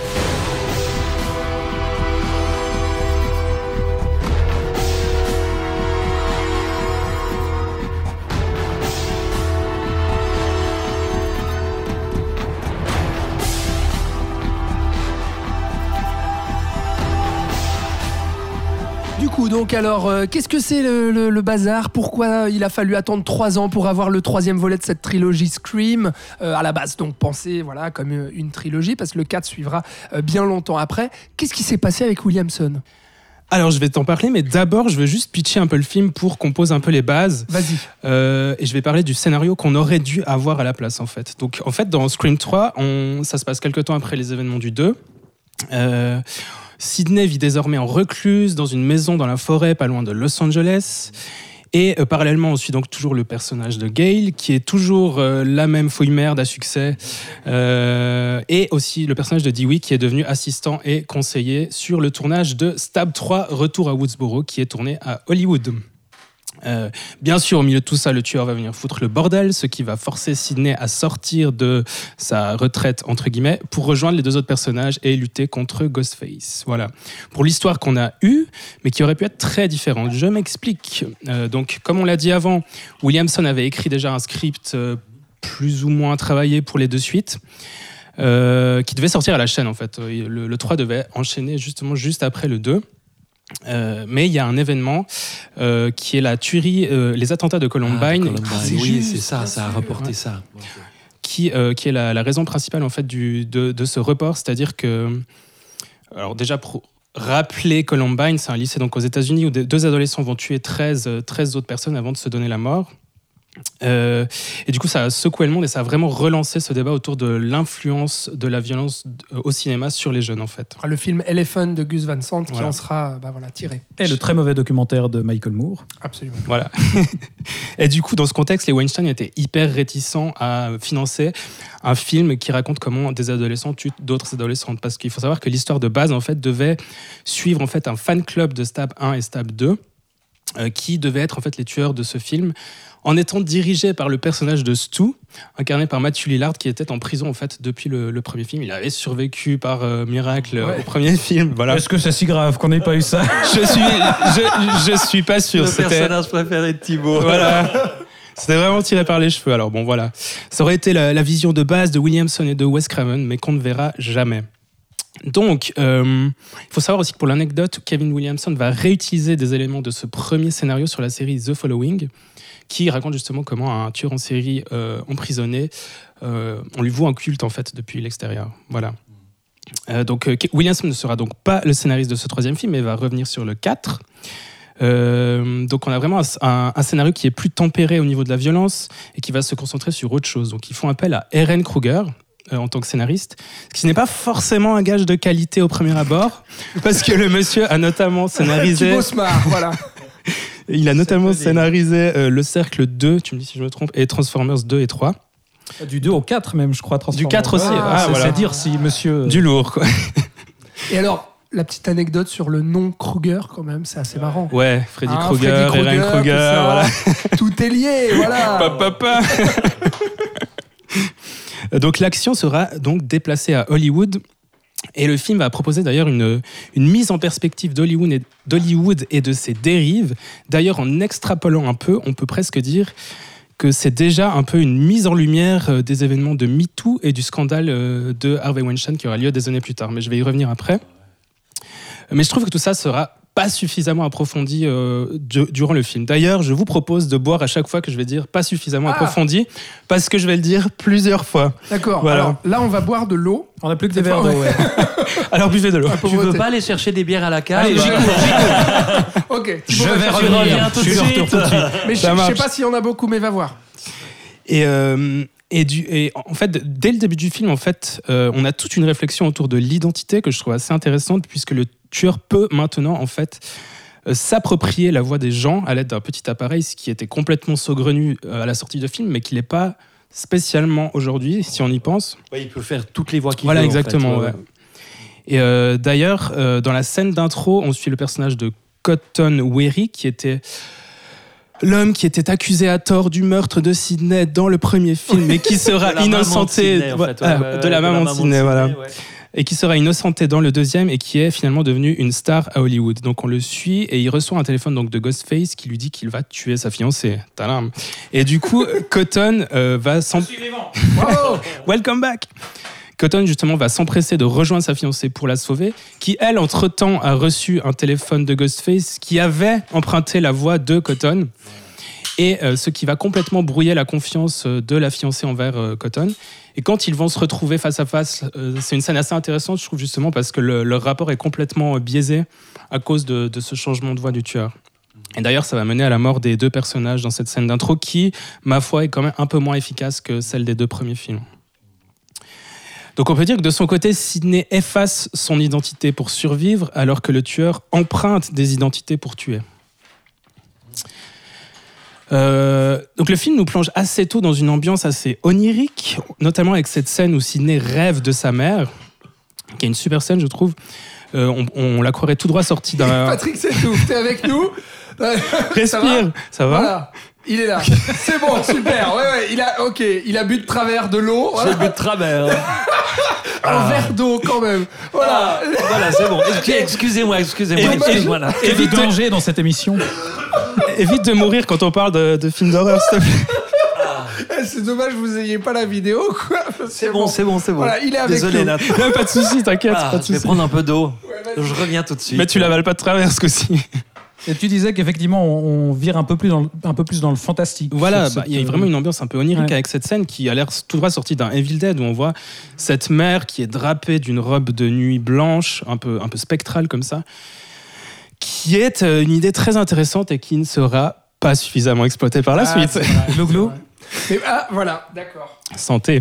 Merci. Euh, et euh, il faut aussi également parler de tout ce, tout ce jeu de mise en abîme qui se met en place par la suite avec les personnages des deux premiers Scream qui se verront confrontés aux acteurs qui les incarnent dans euh, Stab 3 Retour à Woodsboro, qui est, qui est vraiment une idée assez géniale à mon sens, qui aurait pu donner lieu à des interactions entre les personnages hyper riches, mais qui, à nouveau, ne sera pas suffisamment Ah. exploité. En, en fait, ils, ils- ils font l'enquête ensemble, quoi, surtout. Et puis, Bah, c'est voilà, ça, quoi. et puis c'est plus traité plus. sous l'angle de la comédie, je trouve, et puis ça, comédie, ça- ouais. ça il y a- dessert un ouais. peu. Il y a un côté idée. assez rigolo sur euh, Gail euh, Weathers qui va, Avec qui son- va se retrouver double, avec enfin, l'actrice insupportable ouais. qu'il a joué à l'écran, Mm. puis être forcé de collaborer avec. Ça, Ça, c'est super. ça donne lieu à des, à des scènes assez sympas, mais effectivement, au niveau de la réflexion, c'est pas poussé beaucoup plus loin. pas super euh, riche à mon sens, mais c'est vrai que c'est assez drôle. Mais par contre, ce truc des rêves dont tu parles, bah, ça renvoie en fait à, à Elm Street, quoi. Enfin, à Freddy, Ah oui, au premier. Freddy, Ouais, quoi. ouais. De Wes Craven, donc. Donc, euh, c'est c'est assez intéressant de voir Craven. Que ça revient là, ça, mais ouais. c'est dommage que ce soit pas plus développé. Vrai, c'est vrai. Après, euh, je vais parler d'une scène qui, pour moi, le, le point culminant du film, euh, qui est une excellente scène surréaliste qui se passe en fait dans les décors euh, du premier film qui sont reconstruits en fait en studio. C'est de nouveau, il y a de nouveau un aspect un peu onirique dans cette scène où Sidney semble avoir de la peine à, discerner réalité de la fiction, en croyant que sa mère est présente, elle entend sa voix. Euh, on voit d'ailleurs le drap en fait euh, ensanglanté qui représente le cadavre de la mère se lever. Donc oui, alors a priori c'est une mise en scène du tueur, mais je trouve que l'ambiguïté elle est quand même toujours là et que c'est une scène assez intéressante pour ça. Sauf erreur, c'est une scène, euh, enfin c'est une idée de, de Craven directement. Il me semble que c'était pas dans le script de base et c'est lui qui a demandé à, à ce qu'on construise justement cette reproduction de la maison pour faire euh, une scène de suspense euh, là-dedans. Ah ouais, ok. si je me trompe pas. Bon, C'était une très bonne idée. C'est possible. Hein. Et d'ailleurs, dans, dans ce même décor, en fait, euh, avant ça, on voit Sydney donc, qui arrive et on sent qu'elle ressent un peu de la nostalgie pour ces événements pré-Scream. Euh, nostalgie qu'on ressent avec elle. Et d'ailleurs, elle va, elle va refaire tout le même parcours traumatique que dans le premier film, puisque bien sûr le tueur va, apparaître. Et euh, ils vont revivre en fait cette scène en fait euh, dans, dans la maison dans laquelle elle vivait à l'époque, où elle est poursuivie par le tueur. C'est intéressant parce qu'ils reproduisent presque les mêmes chorégraphies que dans le premier film en fait. Donc là, le, le niveau de mise en abîme est assez, assez génial à mon sens.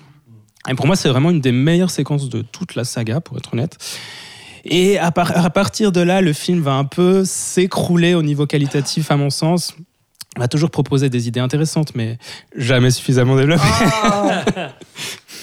Euh, ouais, enfin, il y a vraiment, euh, il y a vraiment un potentiel méta assez fou, mais plus via des scénettes un peu plus inoffensives que je vais quand même citer parce que je les trouve assez drôles et intéressantes. Donc, on a ce grand moment de pop culture méta où Sidney se retrouve face à, à Jay et Bob, qui sont incarnés par Kevin Smith et euh, Jason Mewes. Et d'ailleurs, certains acteurs de Scream vont faire leur apparition dans euh, Jay et Bob contre-attaque en 2001. Il y a des constantes références à Seven, à Hannibal Lecter. Il y a des références à Tori Spelling, à David Schwimmer, qui, ne voulait apparemment pas reprendre le rôle dans Stab 3. Pour rappel, dans Scream 2, en fait, euh, Sidney disait que le pire choix possible pour l'incarner, ce serait Tori Spelling. Et là, dans le 3, on voit que- qu'elle qu'elle l'a incarné en fait dans Stab 2. Et d'ailleurs, il y a une scène d'interview assez drôle où on voit la vraie Tori Spelling qui dit ne pas vouloir revenir dans Stab 3. Mais finalement, c'est ça ce que tu dis. hein. On garde ce truc méta. En fait, ils ont réussi, je trouve, dans cette, dans cette saga. Bon, alors oui, ok, c'est le même cinéaste sur tous les films. Mais bon, rien que là, tu vois, ça change quand même de scénariste. Mais à garder, en fait, la même ADN, le même plaisir euh, pour le spectateur, ce même aspect ludique et ce même aspect méta qu'ils arrivent quand même à conserver et à exploiter, euh, finalement. Et je trouve que le 3, c'est presque le plus déséquilibré quand même au niveau des, des thèmes abordés en fait. Euh, on- L'équilibre, c'est le plus fragile entre comédie, horreur, slasher et suspense. Ouais, ouais. Euh, dire, le moins abouti et celui Qui aurait euh, pu, euh, qui aurait pu euh, pousser la chose encore plus loin, c'est ça? Voilà, Ah, exactement. Pas assez exploité. Mais c'est vrai que je trouve que, excuse-moi, je trouve qu'on on sent en fait que c'est pas Williamson au scénario euh, parce qu'il y a des trucs qui sonnent un peu faux. Enfin, apparemment, euh, je crois que c'est Craven qui disait que de temps en temps, il devait justement un peu le reprendre en lui disant non mais ça c'est pas les personnages, il ferait pas ça.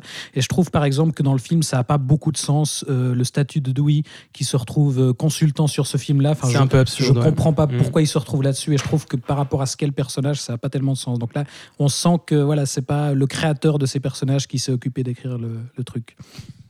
Moi, ce que je trouve assez fou dans le film, intéressant, après, je suis d'accord avec vous par rapport au fait qu'il y a ce déséquilibre entre l'horreur, la peur, qui n'est pas très présente finalement. On est dans quelque chose qui est plus comédie, un peu cynique comme ça. Euh, pour moi, c'est aussi un film qui, est intéressant par rapport à son regard sur l'industrie hollywoodienne qui en prend vraiment pour son grade quoi. Euh, on est au, con- au huitième stab je crois dedans. On voit des extraits. Non, le 8, c'est Euh, dans non, le. c'est dans le 4 Non, dans le 5 même. Dans, dans le 5. Dans le 5. ok. tu mélanges Et, tout, euh, Patrick. et ouais, je mélange un peu les Tu- trucs. Tu t'es étranglé, mais ça a coup, tout on, fait péter. on voit vraiment que, que finalement, c'est déjà devenu un truc où on les fait à la chaîne, etc. Ouais, et tout. Et puis, il y a une séquence qui m'a. Enfin, un, un, un Je vais peut-être y venir. Euh, ah ouais, tu veux venir c'est sur quoi Ouais, le, le truc par rapport à Weinstein. Ah, je vais venir, je vais venir, je vais venir, je vais ok, venir, je je vais dis- venir. je dirais- donc je te laisserai, euh, on en reparlera tout à l'heure. Et puis je trouve que le, final va convoquer de nouveau un petit peu les, les problèmes familiaux, le drame familial, mais aussi les dysfonctionnements euh, au sein d'Hollywood.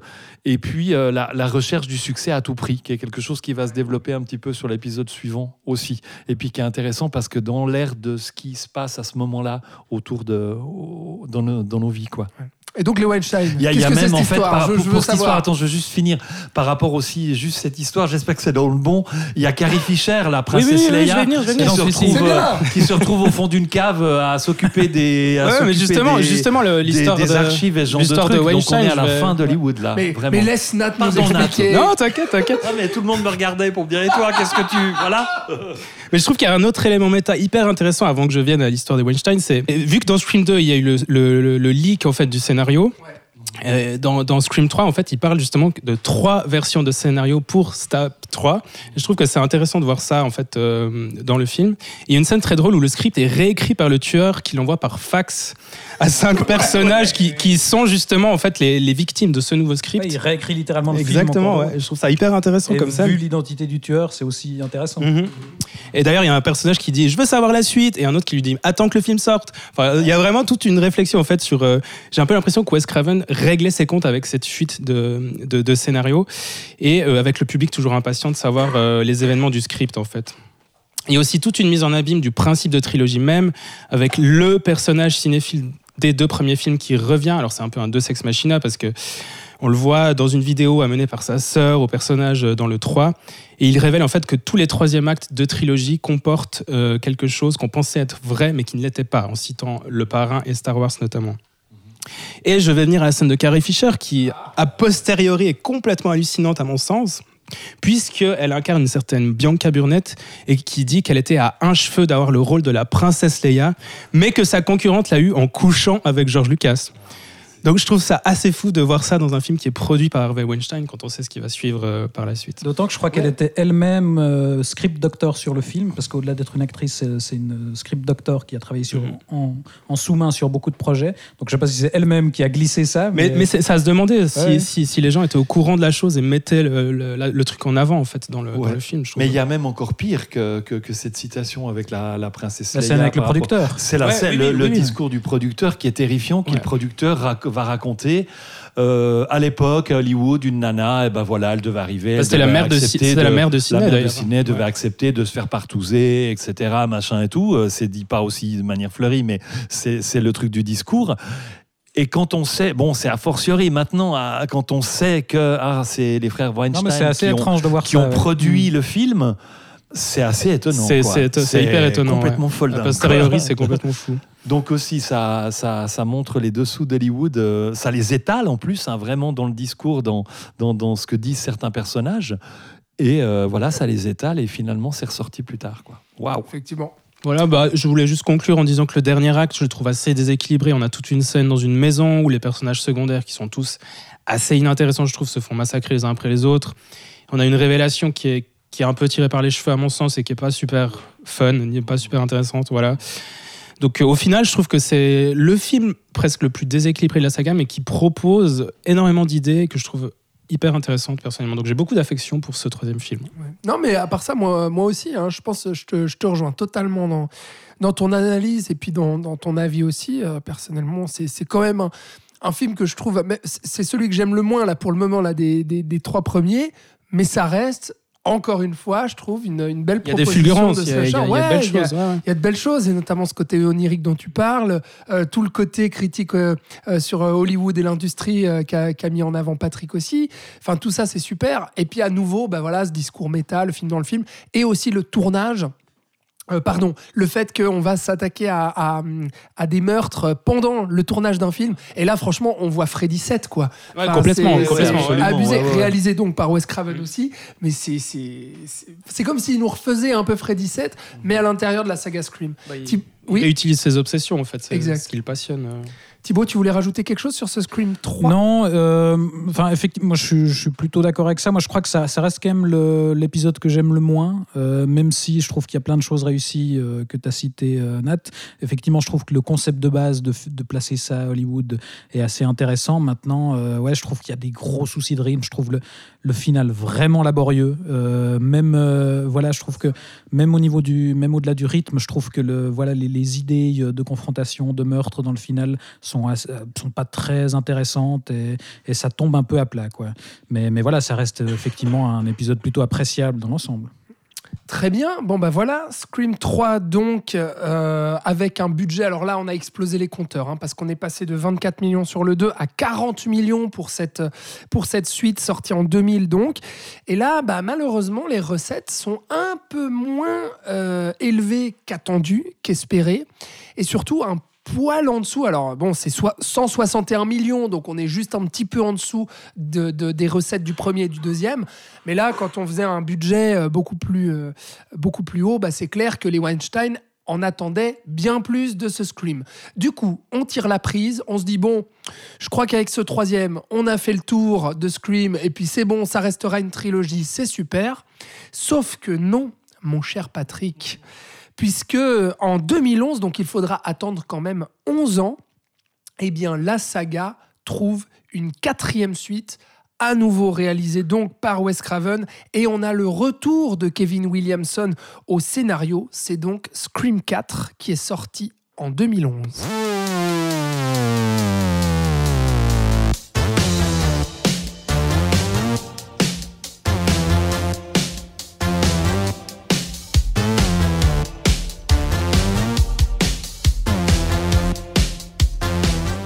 2011 donc avec euh, ce Scream 4, euh, un, re- un reboot du coup, enfin une sorte de, enfin non, une suite, Non, pas un reboot. non, mais non, qu'est-ce que c'est je une dis, je dis suite. n'importe quoi. Qu'est-ce que tu racontes Non, c'est vraiment une suite, monsieur. hein. Non, mais je dis un reboot, pardon, hein, pas- parce que Un reboot parce que du effectivement, temps s'est passé du entre temps deux. s'est passé entre deux, effectivement. Et là, c'est, eh bien, on relance la saga. C'est ça que je voulais dire. C'est on relance la saga, Mais la avec saga- une suite. voilà, Voilà. mais relancée par les Weinstein, parce que c'est Bob Weinstein, il me semble, qui veut absolument faire cette suite et qui se rend compte que ah coucou Kevin Williamson, on est un peu à la traîne depuis quelques années, on a besoin de pognon.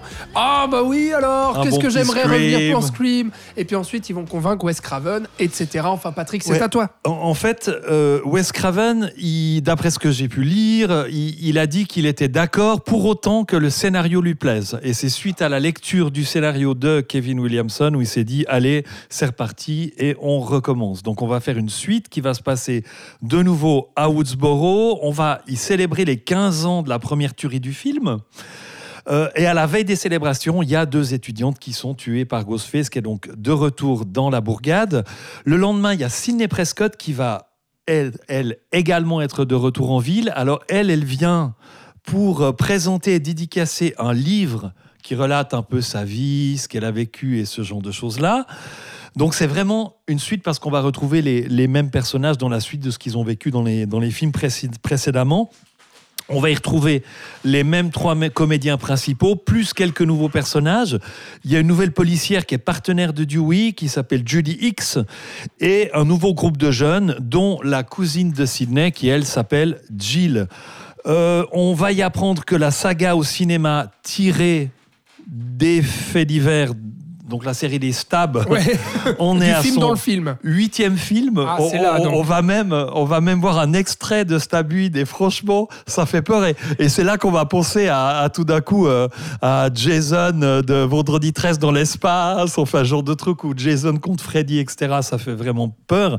Et ça va permettre à Wes Craven et son scénariste euh, Kevin Williamson de faire un portrait assez peu reluisant des franchises au cinéma, bien, entendu aussi de parler des nouvelles règles, comment on fait euh, dans un espèce de reboot, etc., pour, euh, pour survivre à nouveau. Et le film, pour moi, il y a, y a des choses qui sont très réussies. En tout cas, quand je l'ai découvert à l'époque, qui était très intéressant, c'est que le film va se placer dans l'époque au niveau pour deux choses en fait. D'abord par rapport au changement technologique, la ligne fixe du téléphone euh, c'est maintenant remplacé par les portables. Il y a des mini caméras portables, il y a les réseaux sociaux qui arrivent, tout ça.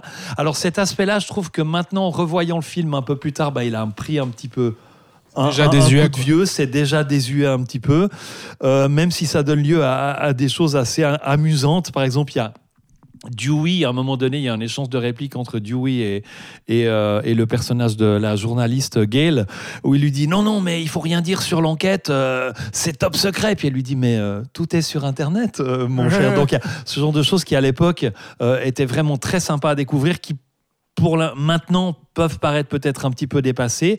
Et ce que je trouve moi très intéressant dans, dans le film, c'est l'aspect sociologique du scénario, avec le traitement de la dépendance, de l'influence et de la recherche de la célébrité via les médias, les réseaux sociaux, qui pour moi est malheureusement d'une très grande pertinence encore aujourd'hui.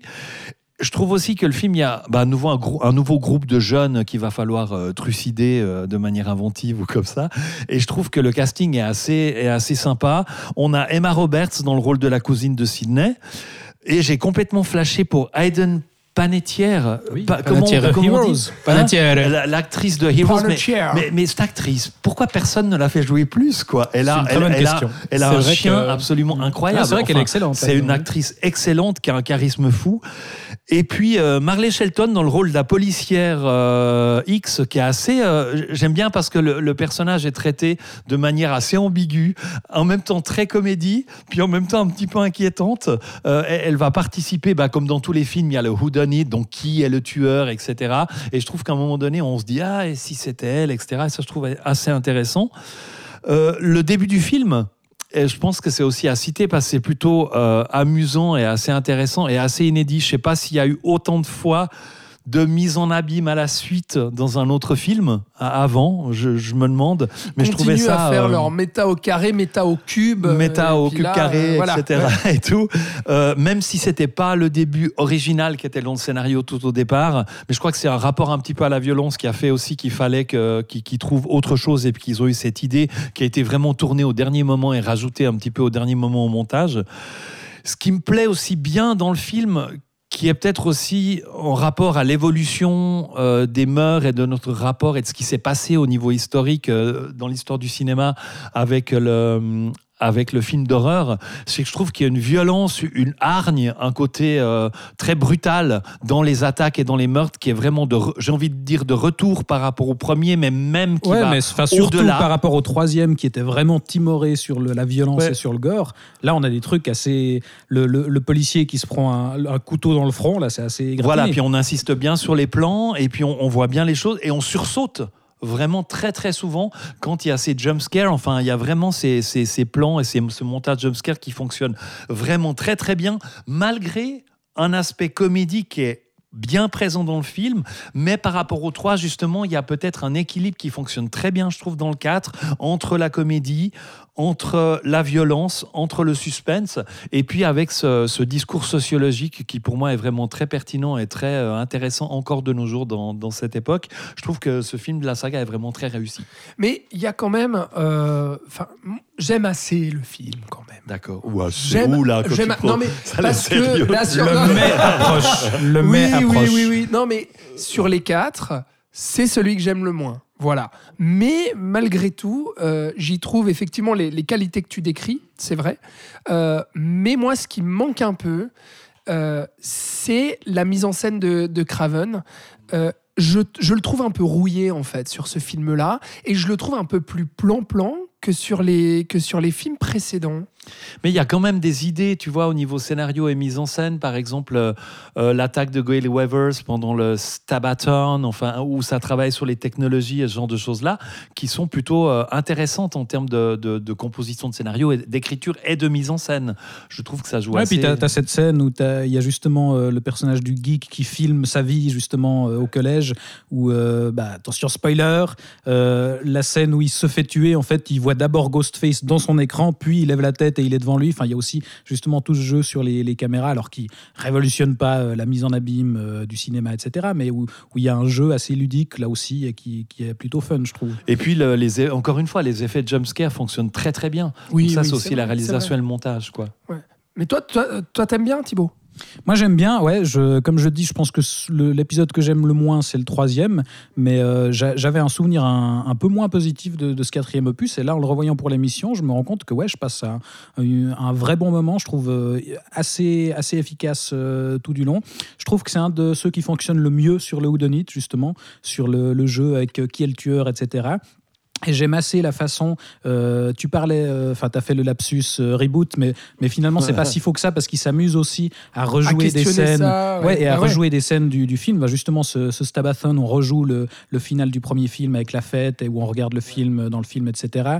Euh, Il y, a, y a ce, ce final aussi où on refait la scène d'introduction du premier Scream avec un copain qui est attaché sur la terrasse et où là, il y a un petit twist sur la scène qui est assez intéressant, je trouve. Et, et juste après, on a à nouveau euh, les coupables sans trop révélés euh, qui se charcutent eux-mêmes euh, pour avoir un alibi et là où on est dans, dans l'outrance où on se fracasse contre les murs exprès et où il y a un truc qui, qui Oui, est ça, tellement gros ça, que, je trouve assez Mhm. rigolo Mhm. et, et ouais je trouve que c'est vraiment un, f- un- ouais, un, un film ultra fun Donc t'es plutôt Team Patrick je sur suis ce plutôt coup. Team Patrick D'accord. absolument. Toi Nat, par contre, je t'ai vu hocher Écoute- de la tête et acquiescer à ce que je disais sur la mise en scène. Voilà, moi je suis, je suis plutôt Team Alex, du coup. euh, alors j'aime relativement bien le film. Je trouve qu'il a une patine visuelle assez dégueulasse qui me, qui me garde un peu en, en extérieur du film. En fait. La La photo, photo, est un peu particulière, je suis d'accord. Très ouais. téléfilm, la photo. ça fait très téléfilm. Bah, ouais, je trouve ça- téléfilm où on dirait un peu ce que fait Kaminski chez Spielberg euh, avec des, une photographie où les lumières, euh, euh, enfin une lumière un peu blafarde qui fait scintiller les surfaces. Ouais, ouais. Et où Ouais, là, ça s'applique un peu moins bien que chez Spielberg. ça fonctionne un peu moins bien. Mais je, trouve, mais je trouve que le film a de super idées. Par exemple, l'idée que le tueur filme ses meurtres pour refaire son, son propre film, je trouve que c'est une excellente idée. Et il y a vraiment un travail sur le point de vue du tueur. Et c'est pas étonnant que le film Peeping Tom soit évoqué euh, dans le film, puisque c'était le, tout premier film en fait qui adoptait le point de vue d'un tueur en série en 1960. Puis aussi cette idée que Sydney, au début du film, elle est appelée l'ange de la mort. P- Partout où elle passe, elle, apporte la mort avec elle. Et je trouve que c'est aussi une très bonne idée qui est apportée dans ce quatrième film. Et il y a- une réplique qui m'a fait rire. Après même pas cinq minutes, il y a un personnage qui dit The whole, the whole self-aware postmodern meta shit. Je, trouvais ça assez drôle. En fait, le film est vraiment auto-conscient euh, de, de, de, de, de cette idée méta en fait, qui, est, qui est en place depuis quelques films dans la saga. Et puis c'est vrai que tout, le jeu sur le groupe de jeunes et leur, euh, référence au cinéma euh, de genre évolue aussi avec les années. C'est-à-dire qu'ils ont déjà plus tout à fait tous les mêmes références. C'est-à-dire que ce qui est intéressant, ce qui est devenu leur référence, c'est les stabs.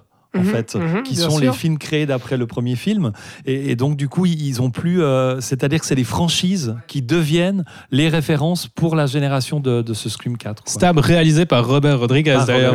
Le premier, qui était plutôt pas mal, mais les suites. euh, D'ailleurs, on n'en a pas parlé encore de Robert Rodriguez, mais c'est sur quel film où il vient assister Wes Craven et qu'il tourne une scène d'ailleurs? C'est sur le 2 Alors j'en ai aucune Je idée. sais plus. Bah, tu, Mais- tu vois, j'ai- enfin, je l'ai dit, il, est- il aurait pu réaliser le premier Oui. parce qu'on lui a proposé, mais je sais pas. Du coup, il, a, Non, il non, est mais venu si, faire de la je- panouille je, sur je un autre. sais qu'il est venu effectivement pour tourner une scène. Et Bah, je sais que- pas, est-ce, qu'il y a une scène mal filmée dans un film Ah ben voilà C'est bâtard Mais c'est pas faux, c'est pas faux.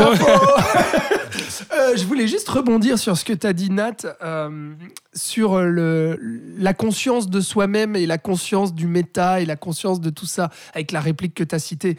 Euh, c'est ce qui rend justement, pour revenir au tout début à ce que disait Thibaut sur le fait que voilà, c'est pas plus enfin, ça se prétend pas être plus intelligent que ça.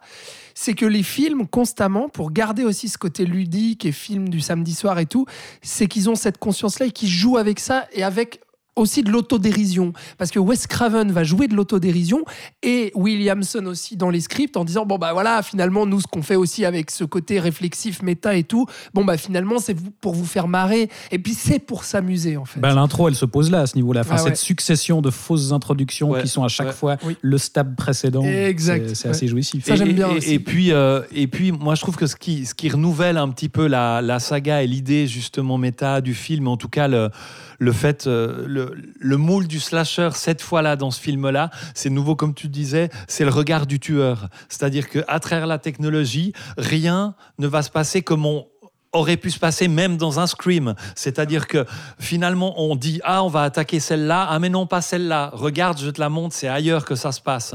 Et euh, on est dans, les attaques, on est sans cesse surpris. C'est le côté peut-être ludique et fun, qu'en fait, l'attaque n'est pas où on prévoit qu'elle est, mais ailleurs. Et dès la scène d'ouverture, on a cette idée-là.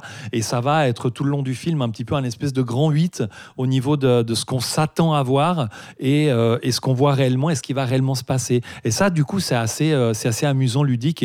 En tout cas, euh, voilà, ça renouvelle un peu les choses. Ouais. Ouais. C'est vrai que ce côté, ce côté euh, caméra aussi, là, tu disais Nat, le, le tueur qui va filmer ses propres meurtres et tout, finalement c'est un peu cette, cette continuité avec le 2 et, et ce qu'ils avaient, et, et puis bon, bah, le 3 aussi, oui, mais ce qu'ils avaient vraiment esquissé dans le 2 avec le tueur qui, qui filmait Oui, ouais. euh, ses meurtres, qui- et puis là, qui veulent véritablement développer avec Faire ce leur de- film, en Exact, fait, euh, faire, faire en- le en- film du tueur.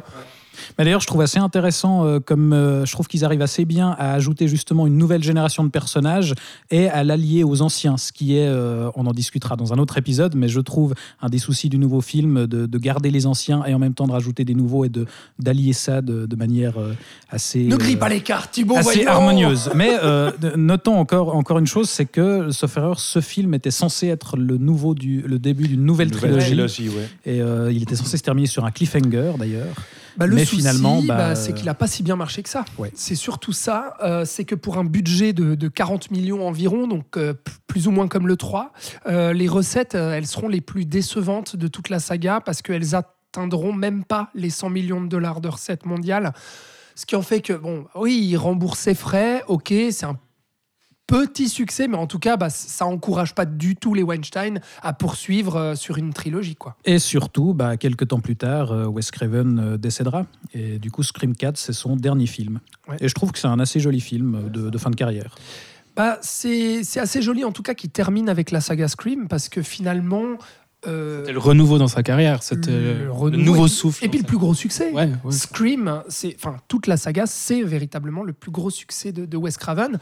Et Avec- aussi, finalement. Avec ouais. les Freddy quand même, peut-être. Euh, non, enfin, non, peut-être non. pas en termes de box-office. Oui, alors voilà, mais en termes de peut-être qu'au box-office. moment où Freddy est sorti. Ah oui, oui, parce oui, que oui. c'est c'est vrai que, puisqu'on parle de, de Wes Craven, le gars, avec les deux Williamson sur Scream, d'accord, mais il a quand même dans sa filmographie deux des tueurs les plus emblématiques de l'histoire du cinéma.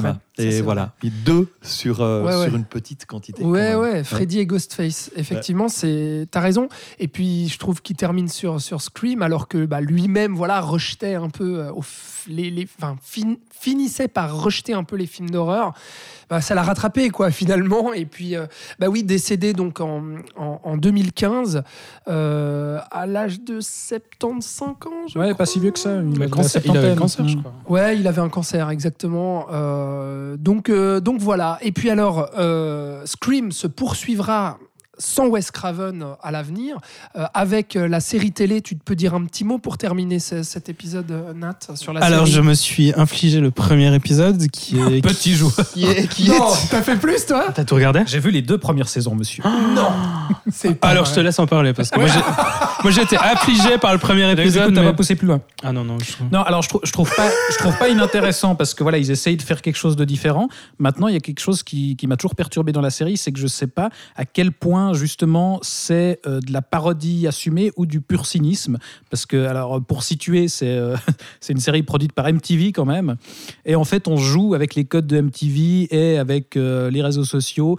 Chaque début d'épisode, t'as un hashtag, hashtag qui est, le, tueur, hashtag qui va mourir aujourd'hui. Enfin, on entretient un petit peu la culture internet et, et ça vire un petit peu au grotesque et j'ai jamais su dire si c'était volontairement ironique ou bien juste hyper cynique et, et du coup voilà c'est- clairement pas au niveau de, de la saga cinématographique en plus voilà ils ont changé euh, le masque du tueur mais pour la troisième saison ils y reviennent finalement alors j'ai pas vu la troisième euh, mais en tout C'est cas déjà c'est sorti, ça?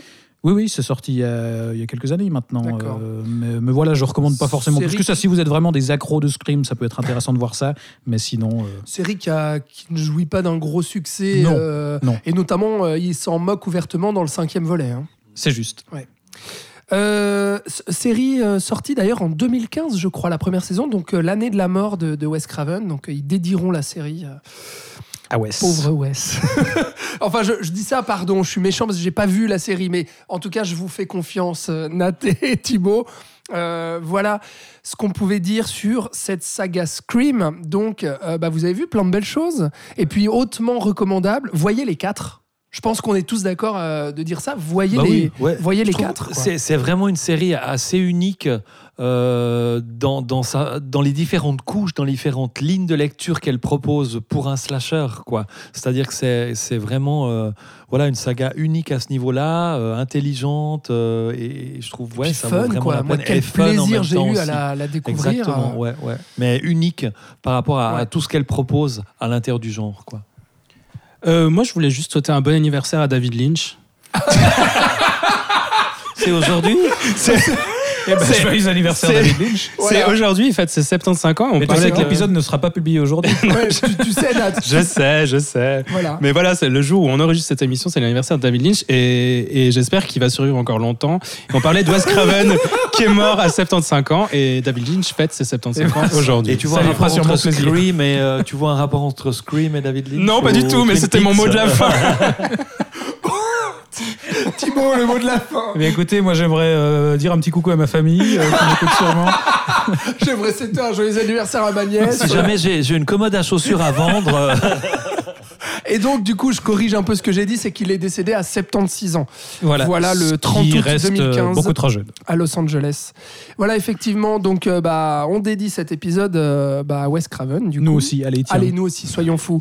Euh, merci beaucoup, merci Thibaut d'avoir assisté merci à ce toi, Alex. flashback et de nous avoir bien entendu posé le contexte magnifiquement, comme tu sais toujours le faire en début d'émission. Patrick Dantan, merci beaucoup. avec plaisir. Et bah du coup, euh, on se revoit très vite en fait, les gars. Nathanaël, je te remercie beaucoup. Mais avec grand plaisir. Voilà, on rappelle juste quand même, alors je le dis, bon bah Thibaut, euh, ami fidèle du, du Saloon, Patrick Dantan qu'on peut voir sur Nyon Région Télévision avec Thibaut et moi tous les mois pour euh, parler des dernières actualités cinéma. Et puis tu es également programmateur aussi dans les cinémas de la région de la côte, voilà, en Suisse romande, entre autres, hein, et de plein d'autres cinémas dans, dans la région de Suisse romande. Et puis Nat, eh bah, tu, nous, tu nous dis plein de choses sur le cinéma et les jeux vidéo, et tu réalises notamment des top 10 de chaque année. As Voilà. commencé dans les années 70, je crois. 80. Euh, 80, pardon. T'en es en 1994. Allez suivre ça, c'est at cinégeek.ch. Voilà. sur Instagram. Voilà, exact. Il faut le préciser quand même. Exactement. Voilà. Et bah merci, on se retrouve très vite tous les quatre pour parler donc de ce Scream 5 et puis je l'espère très vite aussi pour un autre épisode du salon. On verra les idées euh, qui émergent là ce soir si on a des idées pour des prochains épisodes euh, tous les quatre. En tout cas, merci à vous euh, chères auditrices, chers auditeurs de nous avoir écoutés sur ce flashback Scream. Dites-nous ce que vous pensez de ces quatre films si vous les avez vus déjà et puis euh, bah, de quel côté vous vous rangez à chaque fois si vous êtes d'accord avec nous ou non. Et puis, bah, on vous dit à très vite pour ce Scream 5. Vous pouvez nous suivre, bien entendu, sur toutes les plateformes de podcast et puis sur les réseaux sociaux Facebook, Instagram, Twitter. Euh, partagez cet épisode. Dites-le à tout le monde que vous aimez le saloon. On se retrouve très vite. Merci de nous avoir suivis. Ciao